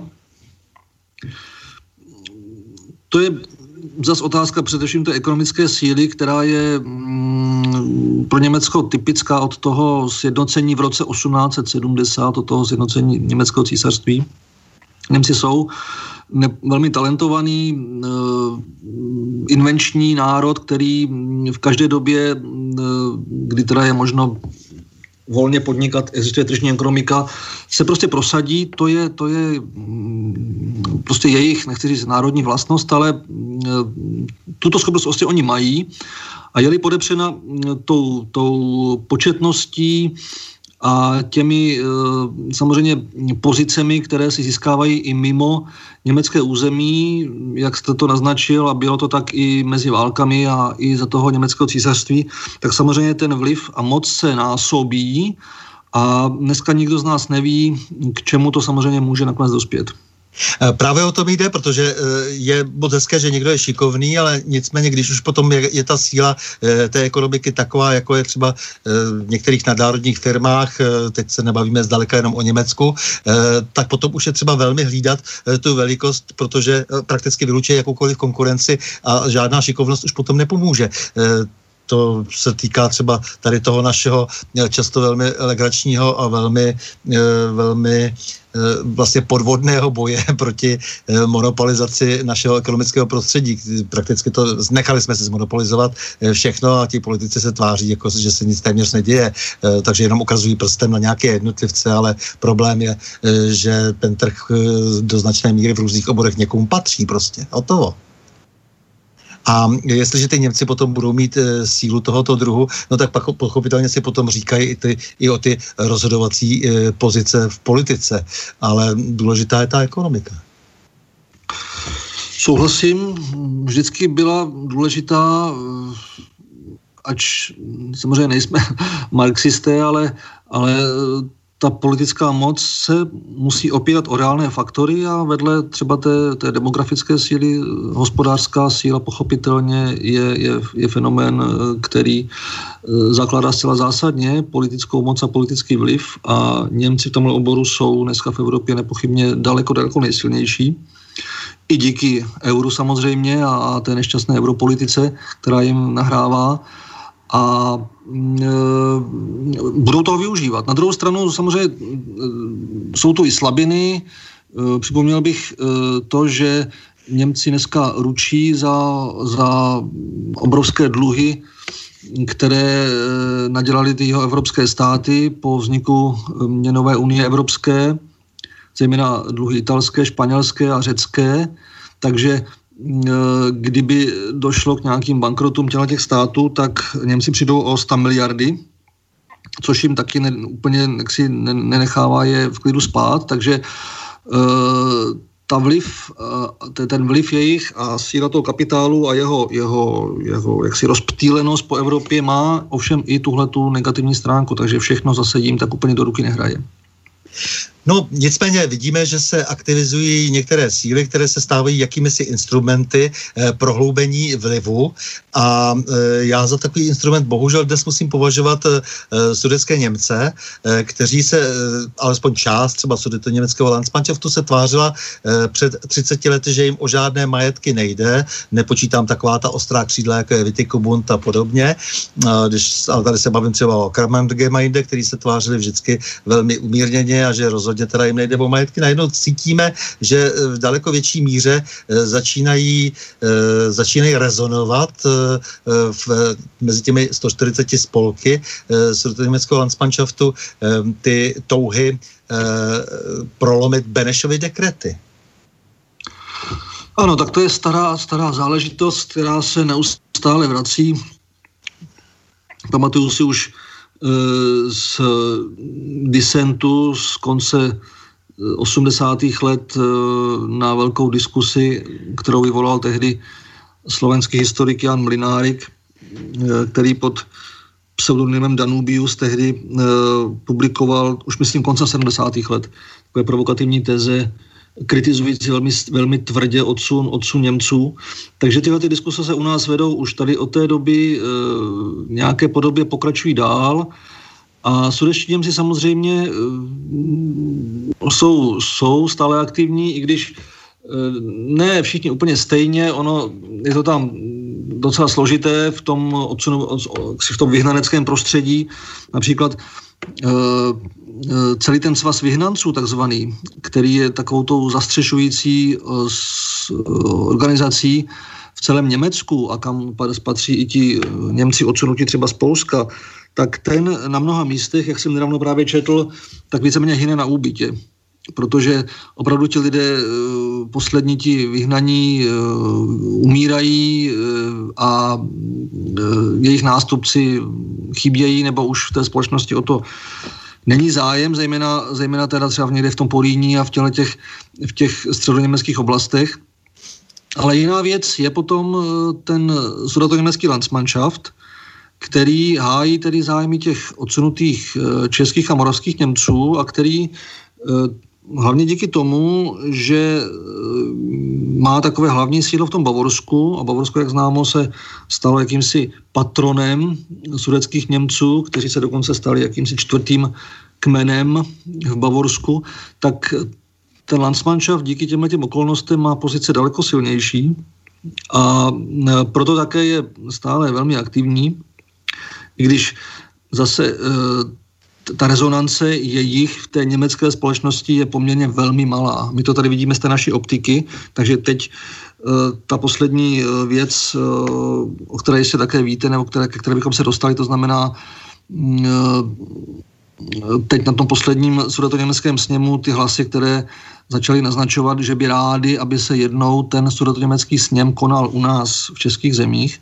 tak to bylo něco velmi nového a vyděsilo to poměrně dost uh, uh, lidí u nás a také anketa Institutu Václava Klauze poslední se toho také vlastně týkala.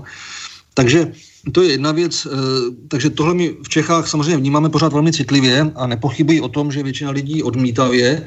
Na druhou stranu tom Bavorsku nemluvě o jiných částech Německa, ta tematika vyhnanecká, odsunová, Landsmannschaftová je už eh, velmi, velmi okrajová a daleko více o tom píše u nás. Ale je to určitý problém tedy České republiky nebo české politiky a Eh, sudeckého Landsmannschaftu, což je samozřejmě velmi asymetrický vztah, protože my s nimi samozřejmě nemáme o čem mluvit, protože ta věc byla jednou uzavřená, byly tady nějaké dohody z 90. let, zejména ta Česko-německá deklarace z roku 1997, která eh, byla jakousi tečkou za eh, těmi velmi takovými mm, hektickými 90. lety, kdy Němci vznášeli ty majetkové požadavky a tak dále z naší strany velmi ostré reakce.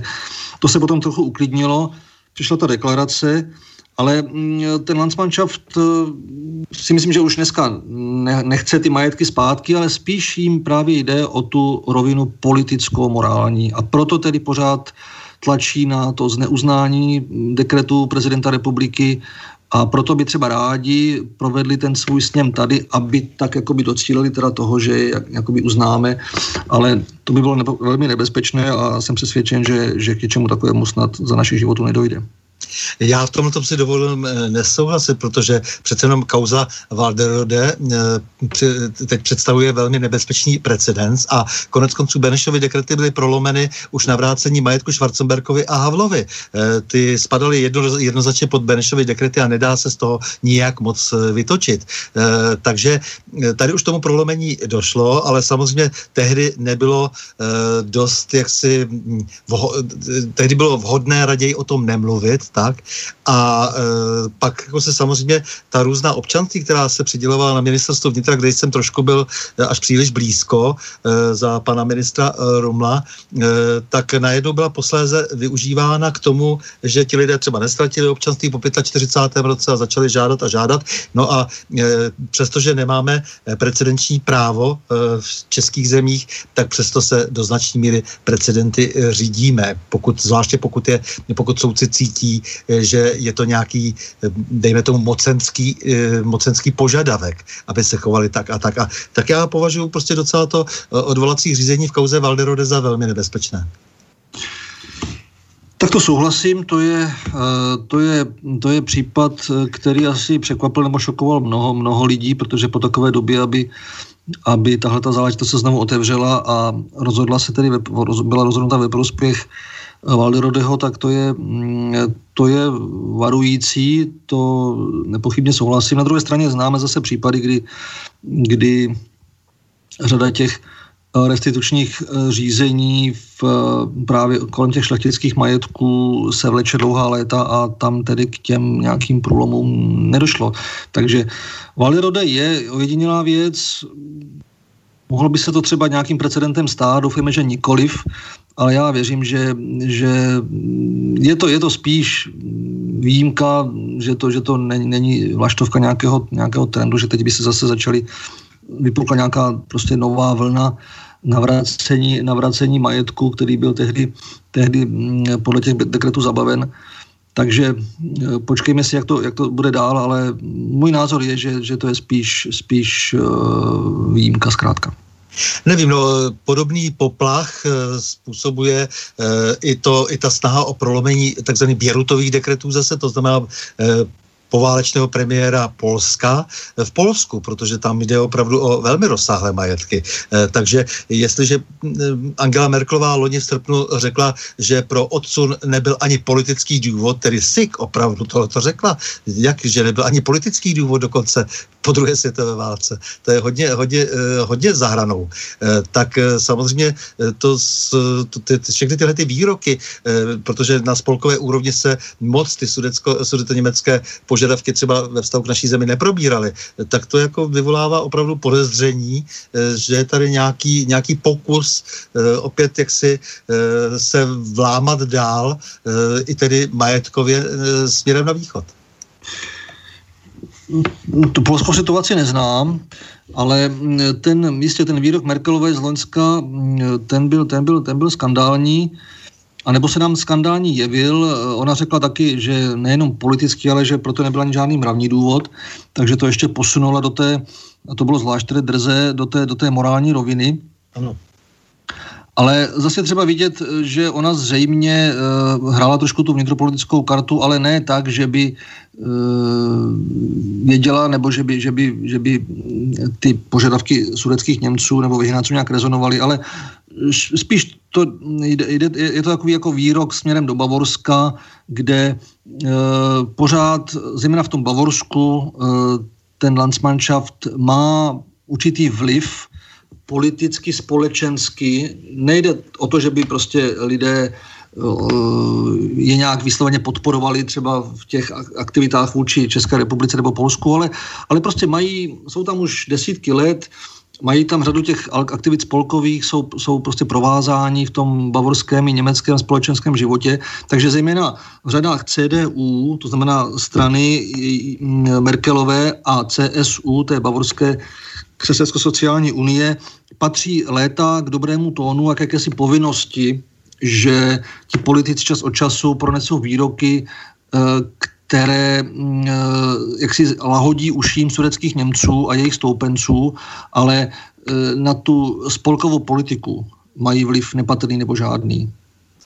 No, jenom se obávám, že mm, kdyby opravdu se zakrojilo do těch, do těch území tímto způsobem, tedy do polského velmi masivně by to znamenalo a e, do našeho také poměrně, poměrně silně se počítá nějaký, nějaké desítky tisíc e, kilometrů čtverečních dokonce, kdyby se to spočítalo dohromady, ale samozřejmě to hodně zjednodušuji, e, tak e, pochopitelně to potom může být nějakým způsobem e, zajímavé a může to být předmětem i e, celospolkové e, politiky. No ale tak to to už mm, je docela hororová vize. Uvědomme si, že mm, Polsko, eh, polská hranice je garantovaná velmocemi, tam se přece posunula celá ta hranice na tu odru a Nisu, takže eh, to by, kdyby něco takového mělo nastat, tak to by prostě zbouralo celý poválečný evropský systém a to si myslím, že je něco, co by mohlo být důsledkem až nějaké opravdu obří krize ekonomické a politické, která zatím na obzoru není a a jak říkám, eh, sudetoněmecký Landsmannschaft, pokud je o vztah České republice, tak uh, už dneska ne, ne, nežádá ty majetky. Oni to ostatně i z těch stanov to vy, vy, vyškrtli, ale jde jim o tu mm, právně morální rovinu, to znamená, oni by rádi, aby mm, ty dekrety z našeho právního řádu zmizely, tím pochopitelně by nás mohli i postavit na morální pranýř, odsouzení Beneše a vlastně celého národa, který českého, který tehdy v naprosté většině ten odsun teď nemyslím ty některé ty nešťastné excesy, ke kterým došlo, podporoval, takže eh, tuhle tu morální kauzu by sudeční Němci samozřejmě ještě rádi eh, desítky let po válce vyhráli, a bohužel jim eh, v tom docela nahrává takovéto humanitářství obecné, zejména pěstované v Evropské unii. Mám teď na mysli takové ty výroky, které občas slyšíme i od, některých našich takových těch naivních uh, europeistů a humanitářů, že uh, prostě kolektivní vina není a prostě nemůže nikdy být za žádných okolností a my jsme ji tehdy na Němce uplatnili, tudíž jsme se provinili, musíme se omluvit a musíme to zrušit a tak dále. Jak to Merkelová prohlásila prostě a, a jiní ti kancléři spolkoví, tak uh, z těchto důvodů není pro ten odsun žádná omluva.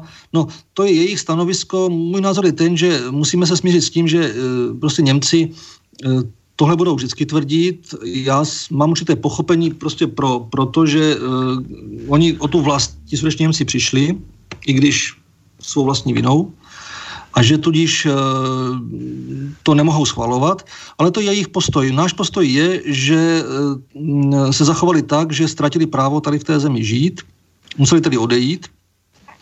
Tím se ty vztahy vyčistily mezi, mezi oběma těmi národy do značné míry a e, na těch příčinách a na tom všem kolem se nikdy úplně neschodneme. Ale to je realita a mnoho e, sousedních národů prostě mm, si musí zvyknout na to, že, že některé historické události budou obě strany vždycky posuzovat jinak. A to je i případ odsunu a vyhnání Němců a na tom se nic nezmění, ale my nesmíme připustit, aby tedy ten Landsmannschaft tímhle tím způsobem nás na ten morálně politický pranýř postavil. No měli bychom se zvyknout na to, že opravdu každá eh, mocnost nebo každá země, kdokoliv v podstatě má svoje zájmy a eh, že často markíruje, že eh, se nehraje vždycky rovně a, a že je, řeči se vedou a něco jiného se ve skutečnosti eh, děje a koná. Eh, takže bylo by dobré, abychom si uvědomili tento velice prostý fakt. A to se mi zdá, že se nám stále ještě nedaří. Eh, často se necháme opít nějakými řečmi. Já jsem si schválně vybral teď pro hudební předěl e, takovou jednu populární eh, německou eh, píseň, která mě zaujala tím, že samozřejmě se tam hovoří o malém Drahokovu uprostřed ohromné Evropy, tady jako tady ten, ten, ten, ten sudecký svět bývalý, ve kterém sudečníci žili. A je to zajímavé tím, že tam není ani slůvko, kde by se zmínili o Češích. V podstatě to je něco, nad čím tedy kají, co by chtěli a dál je to nezajímá. A to je něco, co bychom měli vědět. Takže i z té písni, kterou teď pustím, i z té je patrné, přestože se tam pívá, zpívá v tom čase minulém, tak i z té je patrné, jak to vidí zase oni. Měli bychom se vždycky dívat z obou stran. Vždycky se tak trošku přesunout, aspoň já se vždycky o to pokouším, že když se snažím eh, nazřít eh, jaksi očima nějakého jiného národa eh, tu skutečnost, tak jsem nejradši, že se třeba přemístím do nějakého toho města a dívám se tam třeba na mapu a dívám se zpátky na nás, jak nás asi vidějí. Takže já bych poprosil režii o píseň.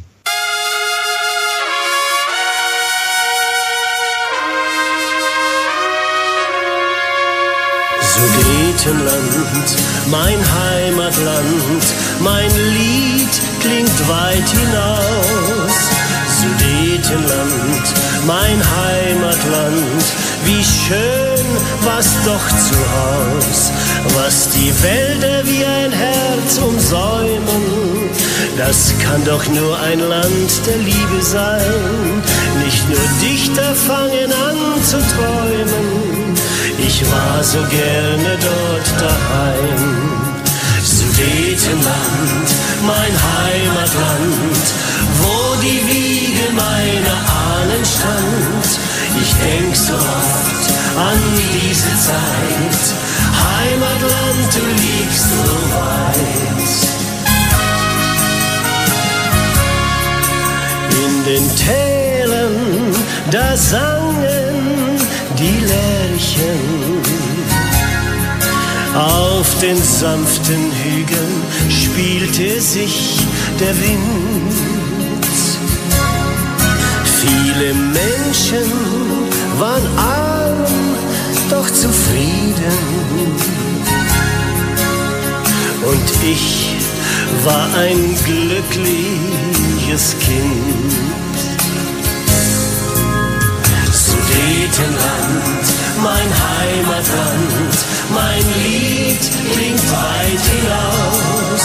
Sudetenland, mein Heimatland, wie schön war's auch zu Haus. Was die Wälder wie ein Herz umsäumen, das kann doch nur ein Land der Liebe sein. Nicht nur Dichter fangen an zu träumen, ich war so gerne dort daheim. Sudetenland, mein Heimatland, wo die Wiege meiner Ahnen stand. Ich denk so oft an diese Zeit. Heimatland, du liegst so weit. Mittendrin im großen Europa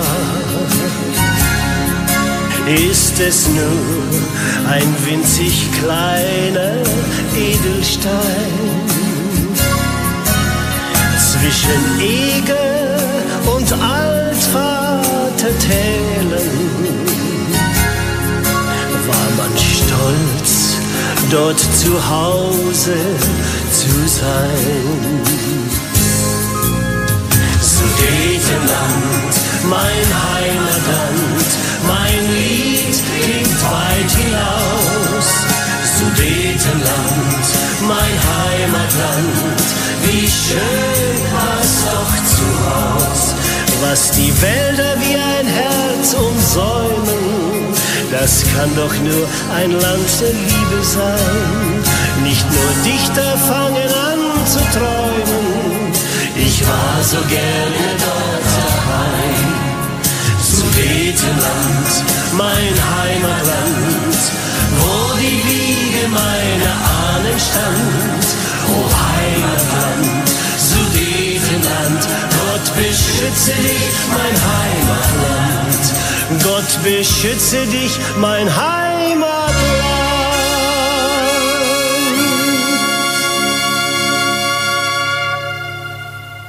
Vážení posluchači, posloucháte pořad na prahu změn, tentokrát s Alešem Valentou, germanistou, specialistou na Německo, historikem, překladatelem a tak dále, mnoha profesí člověkem. Tak, eh, takže to byla taková německá romantika. Tak já jsem chtěl jenom eh, tím říct, že eh, ti sudeční Němci to vidí takto jednostranně poměrně, to je naše území. no, to máte pravdu, já bych tuhle tu hudební romantiku ještě doplnil, doplnil připomínkou e, knih e, česko-německé historičky Evy Hánové, které tady u nás vycházejí už od 90. let.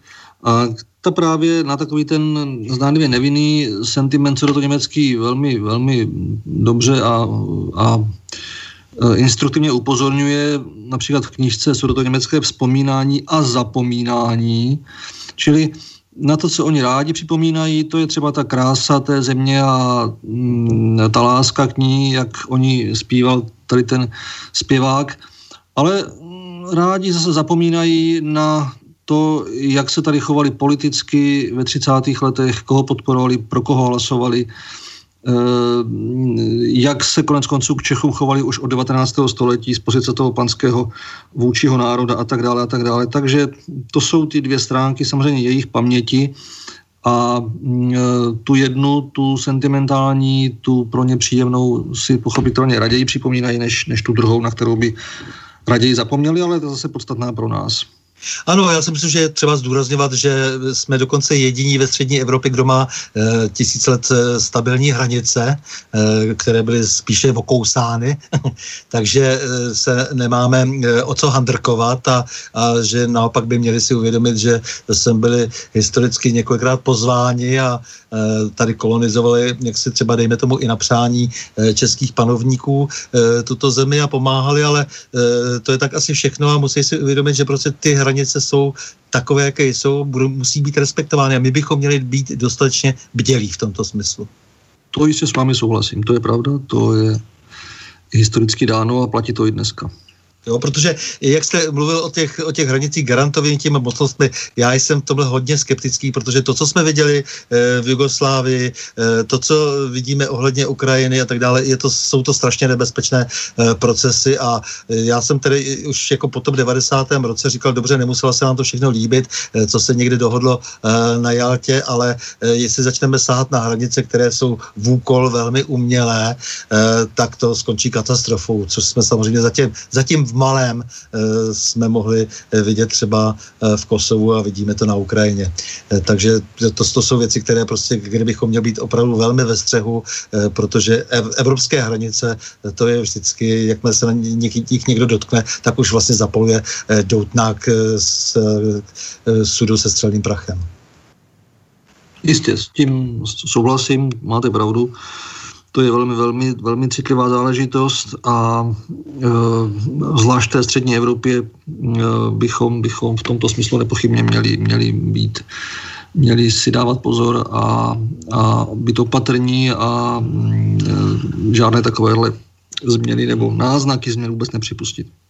No já ještě při, přilepím teda k tomu, k těm eh, dekretům, e, ještě tu snahu Lichtensteinu teď, která je enormní. Lichtensteinové tady platí e, právníky, kteří obíhají, co mohou, posílají nejrůznější dopisy, zavolují hm, prezidentskou kancelář, ministerstvo zahraničí a podávají žaloby jednu za druhou na navrácení majetku. Já myslím, že to jsou věci, kde to stojí za nějakou velkou osvětu. Neměli bychom se bavit o tom, protože Lichtensteinové jsou velmi spojeni s německou politikou, to prostě nelze odstřihnout, ehm, eh, tak eh, o tom, jakým způsobem původně eh, Lichtensteinové nabývali majetek, samozřejmě, že to je velmi složitý proces, kdybychom šli až, až do středověku, ale nicméně to, co bychom si měli z toho novověku pamatovat určitě, tak je, ten, tak je ta Bílá hora, nebo respektive potom teda ten soud, který vynesl Lichtenstein na 27 pány a tím získal další majetky a tím, že vlastně převrátil kabát tehdy. Eh, to jsou přece věci, které bychom měli křičet ze střech.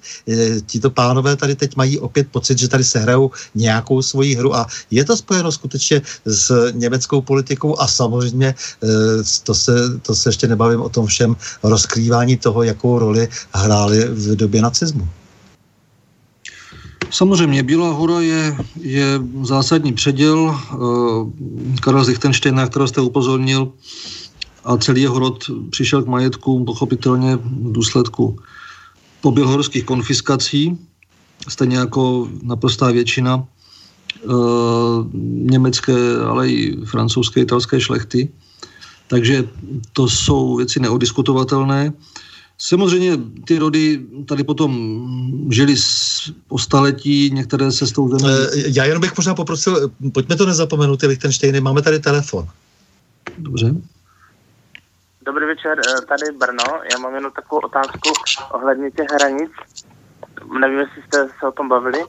Eh, jak se díváte na to eh, ohledně, že Česká republika s Polskem nemá ještě stále dořešeny určité hraniční pásma, jako takhle, hlavně na severu samozřejmě, v některých oblastech, jako od Lidské hory a myslím, že to aj se týká jeseníků, tak jestli se k tomu můžete nějak vyjádřit, že některé obce právě nechtějí stále předat e, nebo nechtějí se vzdát těch určitých pozemků, které mají připadnout Polsku a stále se to táhne, táhne a stále se nic neřeší. Mm-hmm. Jo, to je zatím všechno. Díky. Díky.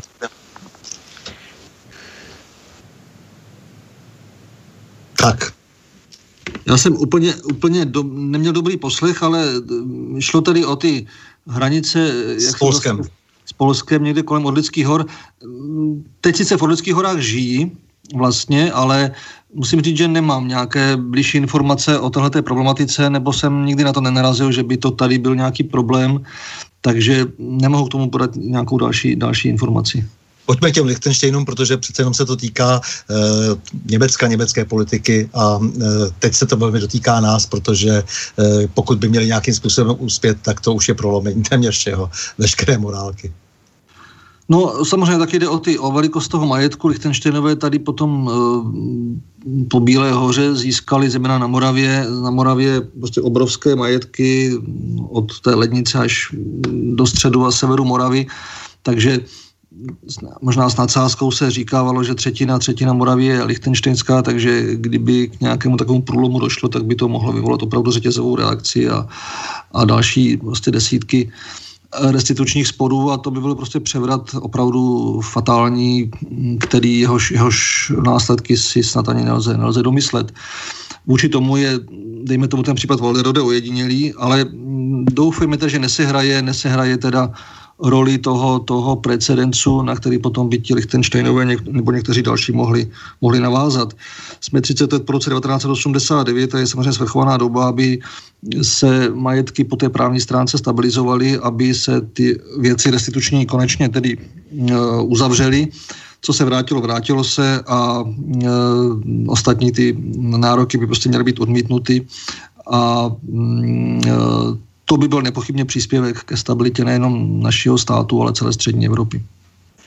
No samozřejmě zároveň jsme 30 let e, daleko od e, nějaké paměti té doby. takže zároveň ti, ty, ty mladí lidé, kteří, jak sám říkáte, jsou velmi nedostatečně vzděláni, e, přestože e, vlastní různá vysvědčení z vysokých škol, e, tak je možná i určitá šance v takové nové atmosféře takové toho všeobecného usměřování a takového toho multikulty a všichni se máme rádi a jsme politicky korektní, si vlastně o něco říct a velmi tvrdě si to vymoct. Ano, tohle to tady hrozí, to máte pravdu, ta, tahle ta změna atmosféry.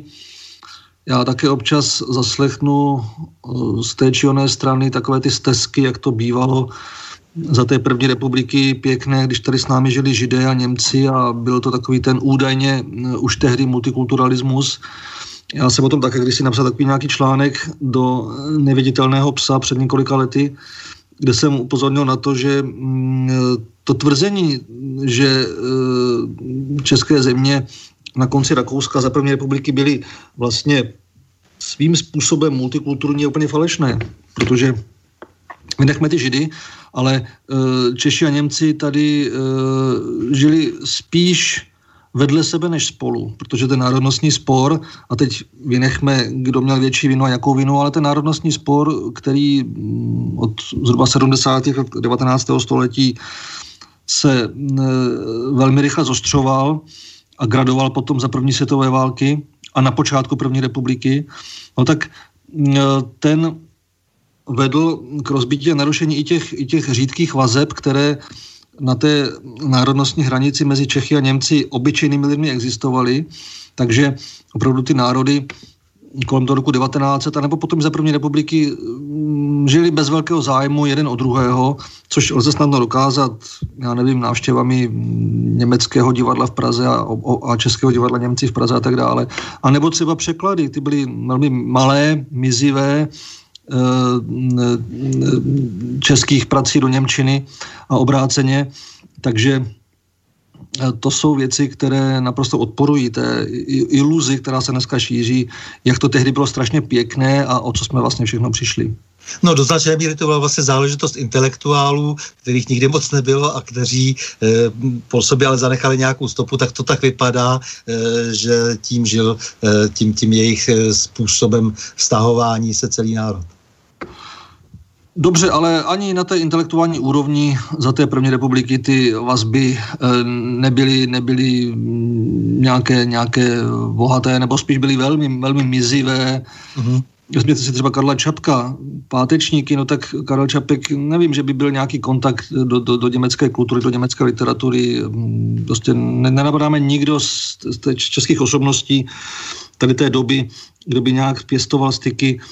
Samozřejmě ti židé byli takovou určitou jakoby přemostěním svým způsobem, ale e, jinak e, ty styky byly i na té intelektuální, kulturní, literární úrovni m, velmi omezené, i když nechci říct, že nebyly žádné, e, to asi pravda není, ale byly omezené a dneska možná, a v tom bych vám dal zapravdu, že se rádo i prostřednictvím různých nadací, rakouských, německých, se hledají takové ty staré kontakty tohoto typu a začnou se studovat, probádávat a tak trochu zveličovat, dělají se různé výstavy a tedy.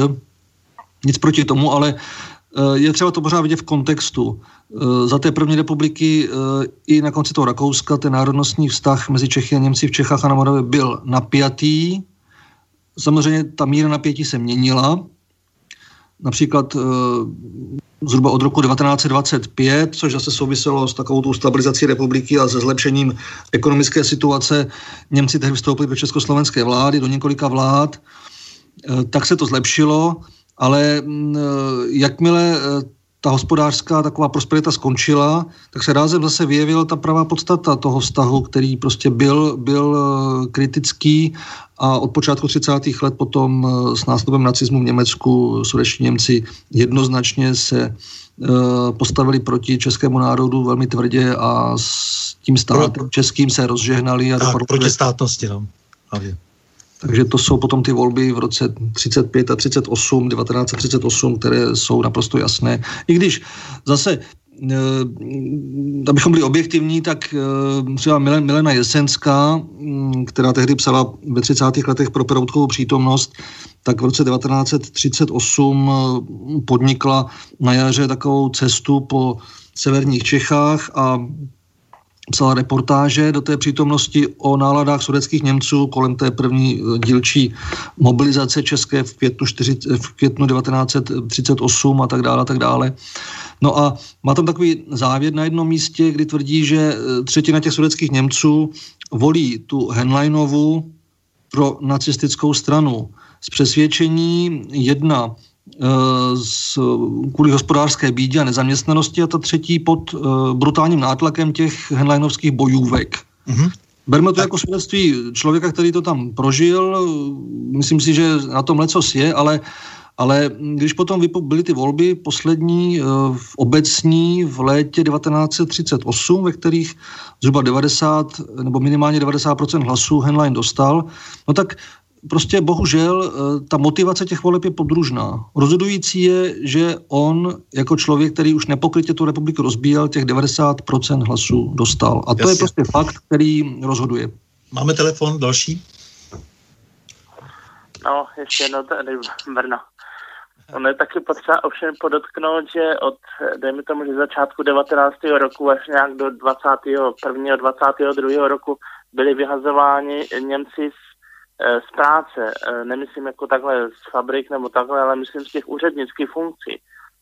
A hlavně taky se to týká vojenské, eh, povinné vojenské služby, jako takhle té základní, kdy v podstatě Němci jako takhle ti mladí od těch 18 eh, tím pádem se ani neúčastnili té základní vojenské přípravy, jo, takže vlastně ta německá společnost byla takhle i odříznutá od Eh, dejme tomu, že toho soužití s tím Čechy, takže já se ani potom nedivím, že potom se přeovrátili na druhou stranu a navíc ještě ta česká strana hned v tom 18. století, eh, dejme tomu, že ti naši předci se nechali sfanatizovat takovým způsobem, když vidíme ty záběry, že prostě všichni radosti strhávají ty ty Habsburské orlice strhávají různé sochy po celé zemi a tak dále, takže Eh, to potom jako mělo na spoustu eh, dnes eh, jako rakouských příslušníků špatné zkušenosti, ale samozřejmě i chování Čechů v té době vůči dnešním už rakouským příslušníkům jako takhle mělo jako negativní vliv, tak spousta ich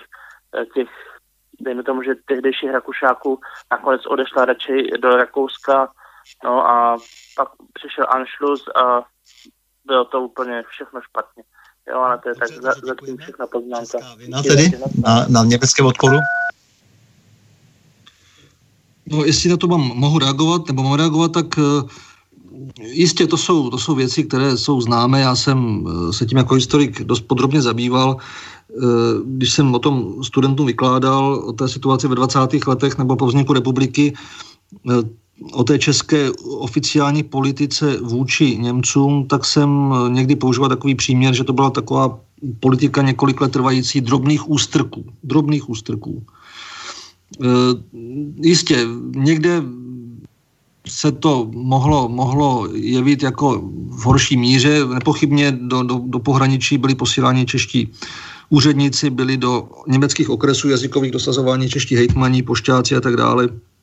Ně, někteří Němci museli opustit svá místa, to je pravda, ale to nebylo nic, nic tak děsivého a dá se to prostě pochopit. Eh, jednoduše řečeno, Češi eh, Němcům tak trochu vraceli eh, ty ústrky a mm, dejme tomu ten útisk a to znevýhodňování, které zažívali desítky let za Rakouska, kdy Němčina byla de facto úřední řečí, a mm, Češi se přes veškeré úsilí nemohli domoci až do konce monarchie rovnoprávného postavení a Češi a Němcím dávali v naprosté většině najevo, že to naprosto odmítají jakoukoliv rovnoprávnost. Takže tohleto v Češích desítky let se prostě hromadilo a když potom získali svůj stát, tak celkem pochopitelně uh, chtěli ovládnout mocenské pozice v hospodářství, v politice a Němci na to do určité míry doplatili. Ale nebyl to nějaký prostě zásadní útisk, něco, co by eh, zcela znemožnilo přátelské, nebo, nebo ne třeba přátelské, ale alespoň, alespoň snesitelné soužití obou těch národů potom, když se situace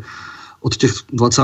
let nebo poloviny 20. let trochu utišila. Takže jistě k jakési uh, drobné persekuci nebo těm ústrukům docházelo, ale nebylo to nic uh, fatálního a i některé německé práce, takových objektivní práce z konce 20. století uh, jsou toho názoru, že, že mluvit o nějakém prostě útisku a tom, že Češi vehnali Němce do rukou Henlein je naprosto přehnané a naprosto nesmyslné.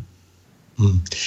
Tak, eh, dobrý den do studia. Jen malá poznámka k sudeckým Němcům. Můj strýc 20 let pracoval v Bavorsku v restaurační dílně historického nábytku. Dílna patřila potomku eh, sudeckých Němců a dost eh, práce měli o těchto potomků sudeckých Němců. A co mi říkal, tak prý drtivá většina rodin odsunutých Němců dodnes drží výpisy z katastru majetku v ČSR se záznamy, co jim před rokem 45 patřilo za majetek, protože tyto listiny byly jedny z mála věcí, co si mohli vzít při odsunu na rozdíl od věcí movitých nebo ceností. Eh, dědí se tyto listiny z generace na generaci a stále doufají. Jirka Urbánek, Brno. Ano, tak to je zajímavá poznámka o té mentalitě, mentalitě Němců, eh, kterou jsem zmiňoval, když jsem hovořil o pracích Evy Hánové.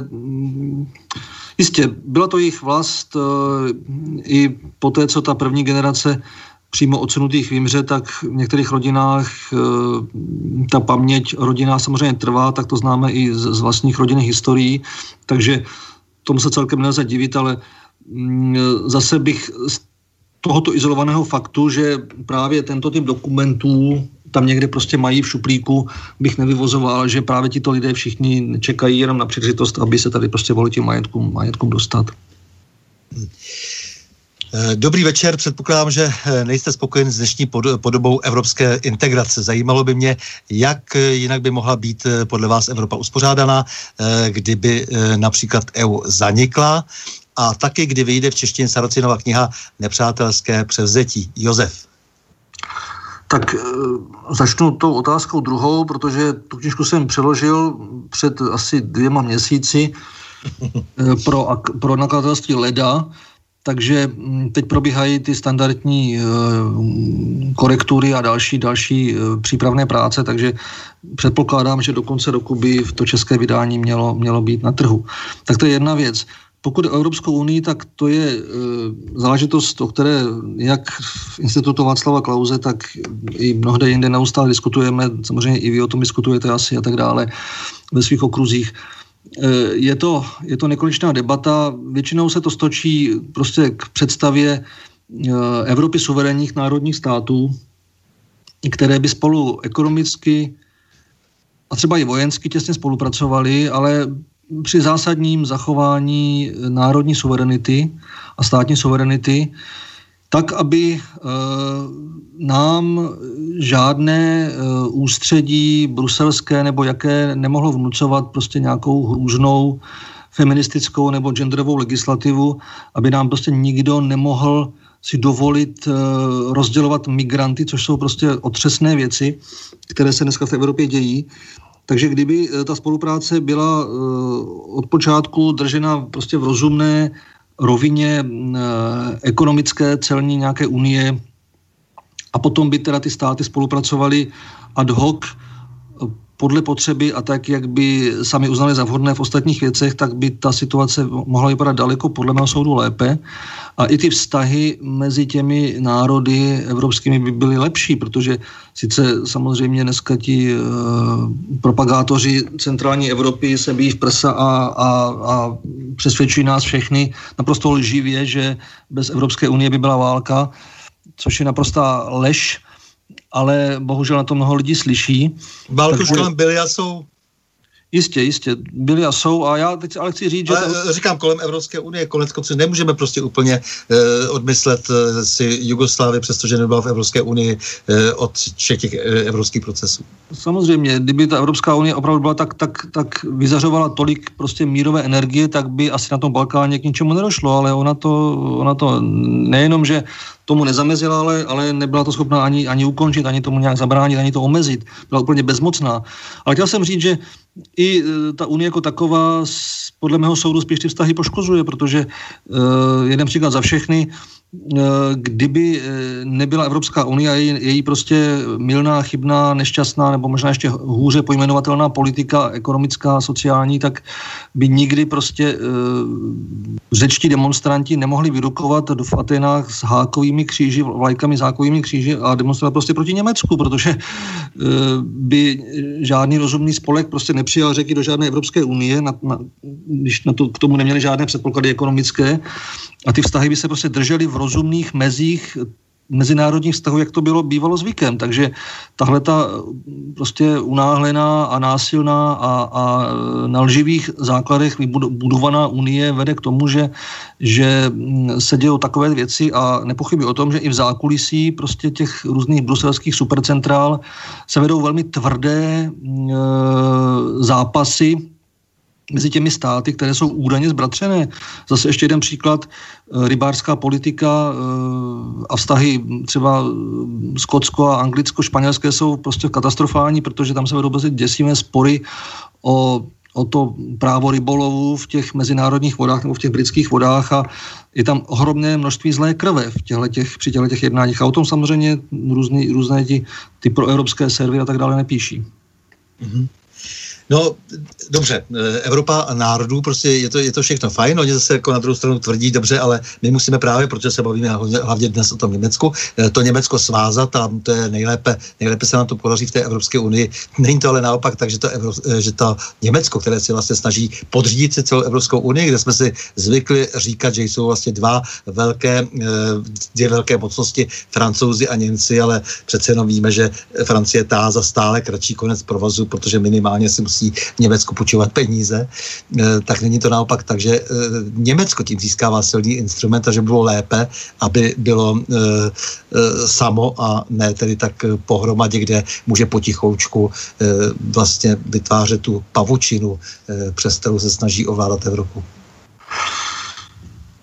Jistě, no. O, oba ty názory se dají nějak vyargumentovat, ale tohle to zní logicky. Já už jsem tady mluvil na začátku toho pořadu o těch, o těch uh, zásadních pozicích, které si Němci vybojovali a, a prosadili, nebo spíš potichu prostě vyšlapali v, té, v těch evropských strukturách. Takže uh, nebo připomenout ten starý výrok, že uh, Německo je příliš malé pro svět, ale příliš velké pro Evropu. A to prostě pořád platí. Zase jsme u té geopolitiky. Takže eh, při nejmenším stejnou váhu má ten argument, že tedy eh, ta unie se stává proto dnešní Německo tím vehiklem, tím nástrojem mocenského nárůstu a ještě navíc maskovaného za, za tu krásnou představu té sjednocené Evropy. Zatímco kdyby teda eh, muselo samo uzavírat teda nějaké bilaterální dohody a tak dále, s ostatními zeměmi, tak možná, že by to pokušení tak velké nebylo. To je docela dobře možné. Hmm. Jakou vlastně hrají roli teď američané ve vztahu eh, k Německu, k Evropě, k nám?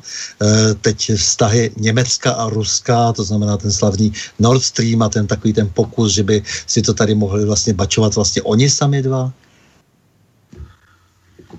Tak eh, ta americká politika, mm, to je zase věc, která, zase, které já tolik se nevěnuji, nebo tolik ji, ji neznám do detailu. Pokud je o ten vztah k, k Německu specificky, teda Američanů, tak eh, ten je samozřejmě od té volby eh, prezidenta Trumpa mimořádně napjatý. Ono už i předtím Eh, to západní Německo zejména bylo latentně protiamerické minimálně od těch 80. let, kdy tam Spojené státy rozměstily eh, ty rakety eh, v roce 85-86 v rámci té politiky NATO. Takže tehdy tam to bylo to obrovské mírové hnutí. Dobře známe velké demonstrace Němců proti těm americkým raketám a tehdy se zrodil takový docela silný latentní antiamerikanismus, který, myslím si, hlavně v tom západním Německu specificky přetrvává, všelijak se transformuje a teď eh, od, od eh, zvolení Donalda Trumpa tedy vyústil až do, do často neuvěřitelných prostě projevů nenávisti k Americe a, a mm, živých zpráv, prostě nebo speciálně teda o Trumpovi. Jinak Amerika samozřejmě v zájmy uh, své v Evropě a Německu má, měla a mít je bude. Eh, nejsem úplně tím nejzasvěcenějším pozorovatelem těchto těch záležitostí. Eh, vím, že tam ti poslední američtí vyslanci mají docela složité vztahy s tou německou vládou a s kancelářstvím a tak dále. Eh, samozřejmě jsem informován o snaze Spojených států e, e, vlastně zrušit nebo, nebo zamezit stavbě toho ropovodu, ropovodu z Ruska do Německa.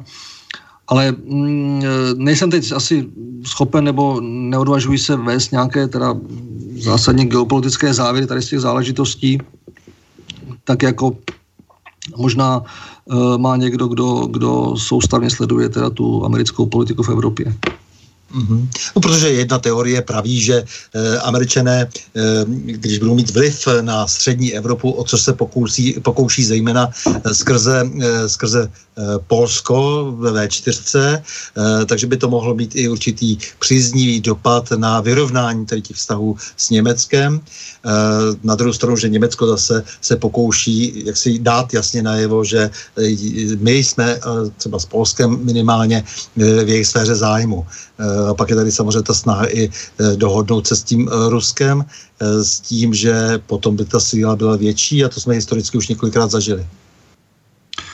Samozřejmě, je to velmi komplikované, mm, Rusko do toho nějakým způsobem zasahuje a my tady v té střední Evropě jsme tak trochu mezi mlínskými kameny, ostatně jsme byli vždycky a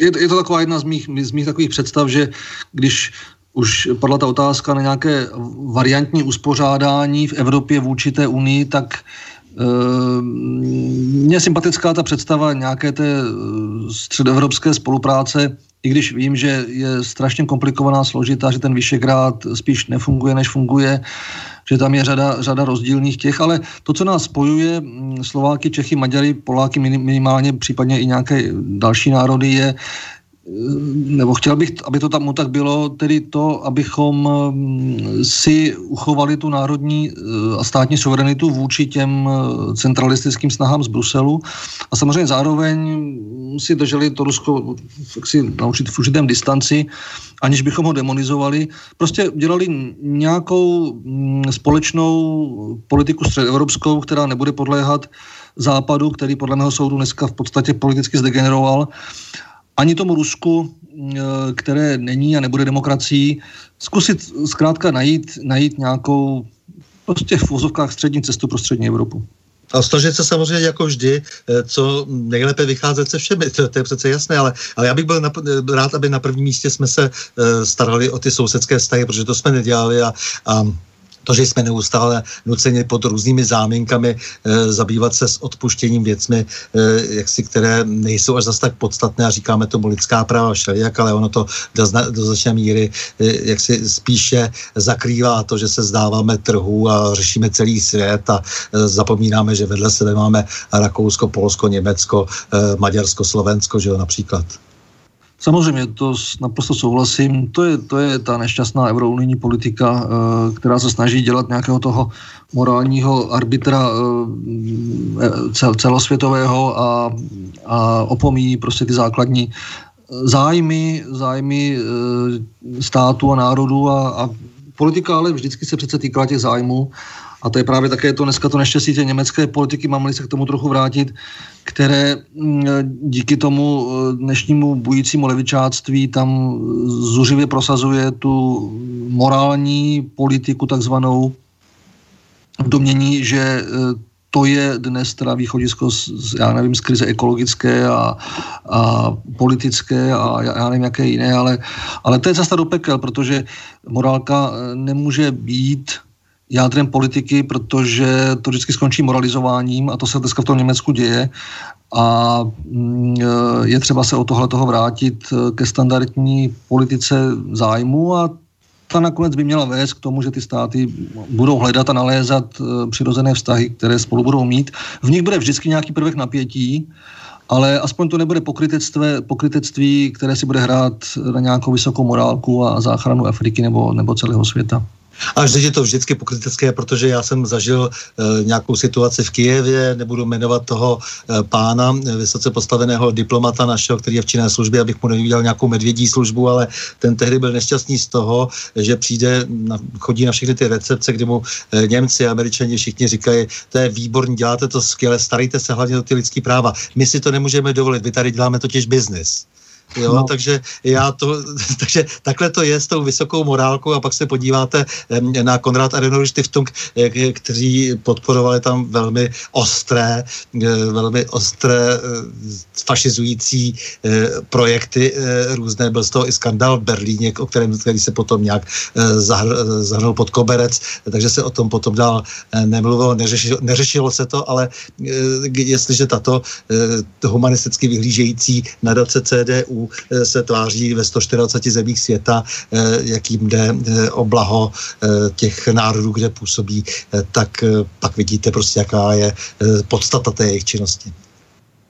Ano, ten, ten příklad s diplomatem je, myslím si, příznačný. A je to, je to pro takový malý stát a národ potom opravdu ještě dvojnásob, dvojnásob škodlivé, když bychom se měli měli místo s, s, hájení svých vlastních oprávněných zájmů prostě zabývat, zabývat věcmi, které nám jednoduše nepřisluší.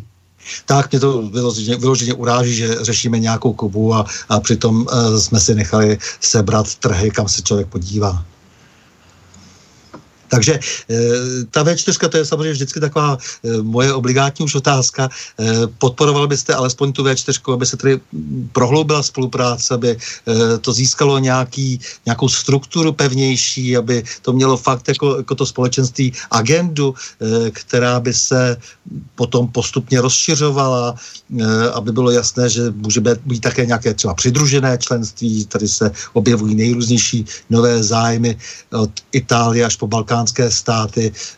Máte pocit, že to může být určitá společná ochrana proti tomu velkému konglomerátu dnes zatím třeba německo-francouzskému? Tak v zásadě se domnívám, že by z toho Vyšegrádu něco podobného mohlo, mohlo časem vyrůst. Ta myšlenka je pravděpodobně nosná, i když vím, že mnozí jsou velmi skeptičtí a mají, mají řadu důvodů k té skepsi, protože kromě těch společných zájmů eh, těch čtyř, čtyř zemí je to samozřejmě spousta rozdílů v té národní historii, v mentalitě. Vemte si jenom eh, polský katolicismus a náš skepticismus náboženský nebo vlažnost a tak dále.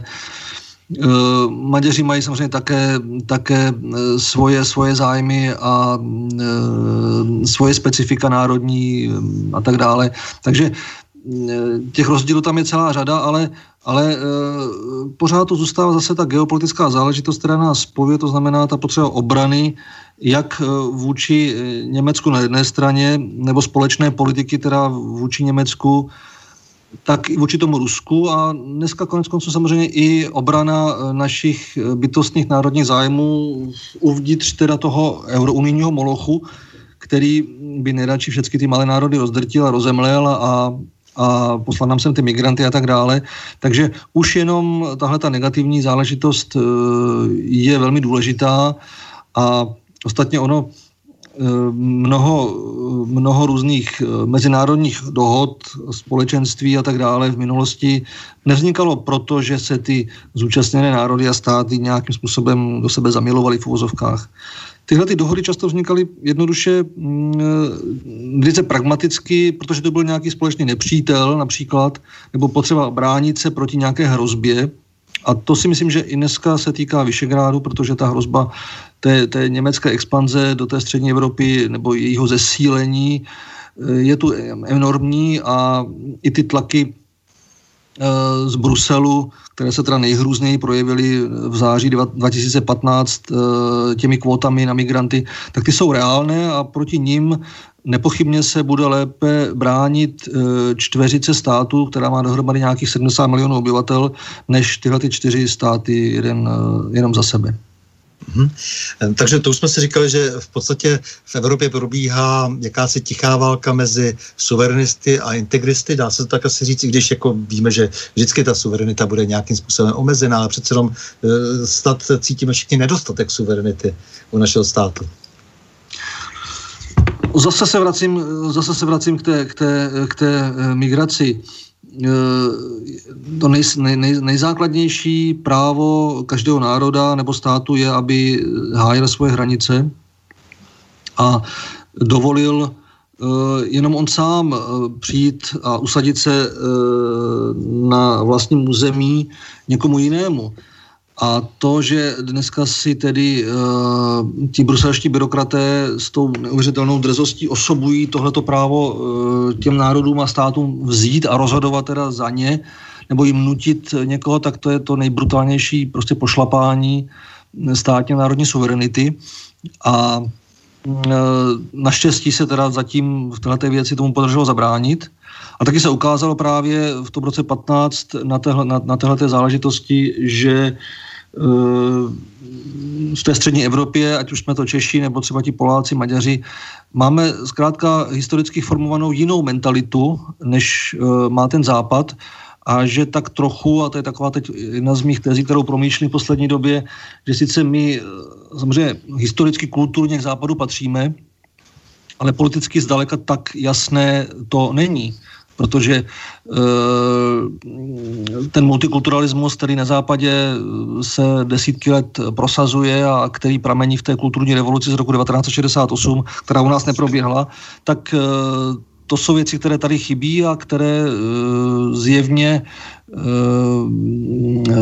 ten, ty cesty těch západních národů a těch národů středoevropských nebo středovýchodoevropských oddělují a e, tahle ta cezura, tahle ta mezera je reálná a i proto se ty vyšegrádské státy nějakým způsobem snaží o spolupráci, protože ti politici, ať už vědomě nebo podvědomě, prostě vidí a tuší, že ten západ se obírá někam, kam my v té střední Evropě za ním prostě jít nechceme, protože to je cesta do pekel. No samozřejmě, ale my jsme měli vždycky historicky, eh, jsme dělali jinou politiku.